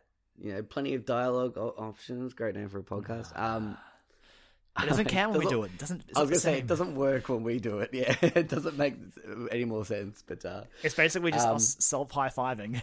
yeah, it really is. Um, but yeah, I, I kind of like that. That could that could uh that could do well on the indie scene. I reckon. Be It really could actually. Call off duty. That's a, that's like it. YouTube game there. That's yeah, one hundred percent. Yeah, have like a whole bunch of like soul crushing moments in that game. Um, I I'm looking at Poker Monster Hunter because like I just I imagine like running running through the jungles and then turning a corner and then seeing like a like a like Rathalos sized Pikachu and having to try and take it down. Um, actually, or even just like having like the legendaries like as but having to fight them to weaken them you have to like fight them with monster hunter combat before you can attempt to capture them that'd be kind of Alright. fun So capture, not kill, not like in Monster Hunter. yeah no no no we're not harvesting up i don't know maybe no no we're not we're not we're not we're not killing legendary pokemon or pokemon in There's general only but there's only one of each allegedly. Exactly. Yeah. Well, you know. Um. Yeah, I I, I kind of like that idea. That, that'd be fun. I reckon. I mean, hey, we need to freshen up capturing Pokemon somehow. Well, that's it. Yeah, true. Um, I, the other ones are just interesting, and I'm I just I I'm I'm fascinated by by a few things, by the, the comments themselves, but also how Brendan's brain works. Um, that he's come that he's come up with these because it it's just things that I would never have thought of. And just like Ace Combat, but the combat is crossed out. Like, what would that even be? So that's just Ace. Is it? Is Yeah. it a tennis game? It could be. I just thought of like a really cool guy, and his name's Ace. just And a really just- cool dude. That's just his everyday life. Yeah, yeah. He just you, just you just get to be an awesome dude. And it's like a it's like a life simulator, but you you just uh you have a you everything's good for you, and you're just like, hey, you say that a lot and do like finger guns. There's like a, a there's a dedicated button for finger guns for Ace. Finger gun button is necessary. Yeah, he wears cool sunglasses. He might have a leather jacket. I don't know. That could be DLC. I don't know. Uh, for for Metroid Murder Mystery, all I've really got is like the world's easiest like uh murder mystery visual novel game where it's like, I wonder who killed the Metroid, and it's the answer is always Samus. It's it the game like tries to play up the the air of mystery, and it's just like, oh, who did it? It was Samus. It was she's It's- the one who kills the Metroids. red, red herrings don't work when you know the the outcome. it's just sort of like you can't really get away with that, unfortunately. I mean, that's Um, how. I mean, I guess you could flip it and have the actual murder mystery be like a, a Metroid is killing someone, but then the answer is like, oh, it's a Metroid. Possibly that Metroid over there. There's not. There's not many of them. well, it's Someone like a there, shape. probably. It's a sh- it's a shape shifting Metroid that's like taken the form of Samus. Job, I don't. I mean, that we already did that. Yeah, true. Metroid That's Prime very- did that. yeah, that's That's we got, true. that's how we got Dark Samus. Yep. Okay, but never mind. That that is a game It's that fine. already exists. so there, there, there you Um, go. That that game exists. Congratulations. um, the Castlevania visual novel could kind of work, and I'm I'm like seventy five percent sure that there is a fan made version of that out there somewhere. That someone's probably. made something like that. I I I almost like yeah. I'm I'm like seventy five percent sure that that exists on the internet somewhere. It's it's a dating that. visual novel, right? Oh, 100%. Yeah, absolutely. Um, this could be a good time to talk about the fact that I backed a game. I don't know if we, I've mentioned it before or not, but like I backed a game called Boyfriend Dungeon that I'm very excited about. That is a dating simulator dungeon crawler where you date weapons, and Brilliant. Yep. And the weapons have they're, they're, they're, they're actual people. They have personas and they have likes and dislikes. And you've got you can pick your favorite one. And I at one of them's a cat. One of them's designed by the Hatoful Boyfriend creator. I'm like, yes, just I'm done. I'm in. Uh, so, uh, you know, maybe maybe you can take some take a leaf out of that book, and you know, you could even date Simon Belmont's Cross. I don't know. Oh, that's No, no, it's got it's That- got to be characters, man. It's got to be, or it's got to be the bosses. oh yeah. But like, oh, here's the thing. Okay, so it's a dating, it's a visual novel, dating visual novel, but it does have like gameplay elements to it. So, in order to like try and get them, this sound, this is going to sound really bad, but in order to try and get them to go on a date with you, you sort of have to beat them in a fight. Whoa, that's dark. Yeah, it's super dark, and it can have like this undertone of like commentary about like, I don't, I don't even know, like, man, This, I've, this, I've is, this has turned a corner. I think my coffee has kicked in well and truly, and my brain's firing on far too many cylinders at the moment. hey, let, let's let's think about it in a funnier way again. Like, imagine dating uh, Frankenstein's uh, Frankenstein and oh no, Frankenstein's monster and Flea Man is what I'm trying to say. Oh my yeah, that's god! that's a fun little fun little date there. oh, and like you know, you're getting along really well with Frankenstein, but Flea Man is like super jealous because you're not paying any attention to him, and, and you you're can gonna just try and manage both of them. You can just picture going on your date with Dracula, and you get up you, you get up to him and he's just sitting down in front of a fireplace, like in Symphony of the Night's intro. Brilliant. throws the throws the glass into the fire. What is Um, it, man? a miserable pilot. I need you to show me. Um, there we go. Uh, and then we've got that took a second got- to sink in. yeah. Oh god. Uh, uh, the, the, the cue soft tender music there. Um, and then we've got Star Wars Rogue Squadron, or does that say Sordron? I Um, don't know what to do with this one. I don't know. Maybe, maybe, maybe it's like a. Uh, I don't know. Rogue Squadron Just- has to try and take take on like a like the an invasion of like space squid. I was gonna say it's a, it's a, it's a Star Wars uh, Splatoon crossover. That's all I got. Oh, there we go. There we go. The Inklings I- are I like, I don't know what makes it unique, but that's that's what I got. oh, it doesn't have to be. Look, at this point, we've got enough. We've got we've got like our artsy indie games, and we've got like our like our cash money movie tie-in. This is our cash money movie tie-in. Man, the bunch. these these these pictures are getting greenlit immediately. Oh, 100 percent. Yeah, yeah, we're definitely down for that. Um, I just, I want, I want Ace, I want Ace to be a real thing now. Can someone out there please like do some fan art for Ace? I just want to see. I just want to. I want to see that character come to life. He's our new mascot, hey, I don't agree Ace. with this, mate. Ace, coming 2019. Um, Don't make don't make promises you can't keep, mate. yeah. Well, look, you know, we can delay it still. It's fine. Um, uh, but yeah, I think I think that's it. I think that's all that we, we we've got a good lineup there of stuff. Solid life. That's gonna that's gonna make us some money and Yeah. um, make some people on the internet very angry when they come out. Oh, absolutely, yeah. But we're not in it to make people happy. We're in it for the money. We're just we're just ca- cash hungry. That's what we are. It's a business world. cash. Yeah. Video games are a business. Um, all right. Thank you very much, Brendan, for your game, as always. I love it. I love it so much. Um, I hope uh, you're happy with our games that we've presented. Uh, I hope they I'm brought I'm gonna chuckle to ask you. him when I speak to him later. Just be like, what what were you thinking when you wrote some of these? I'm genuinely Yes. curious.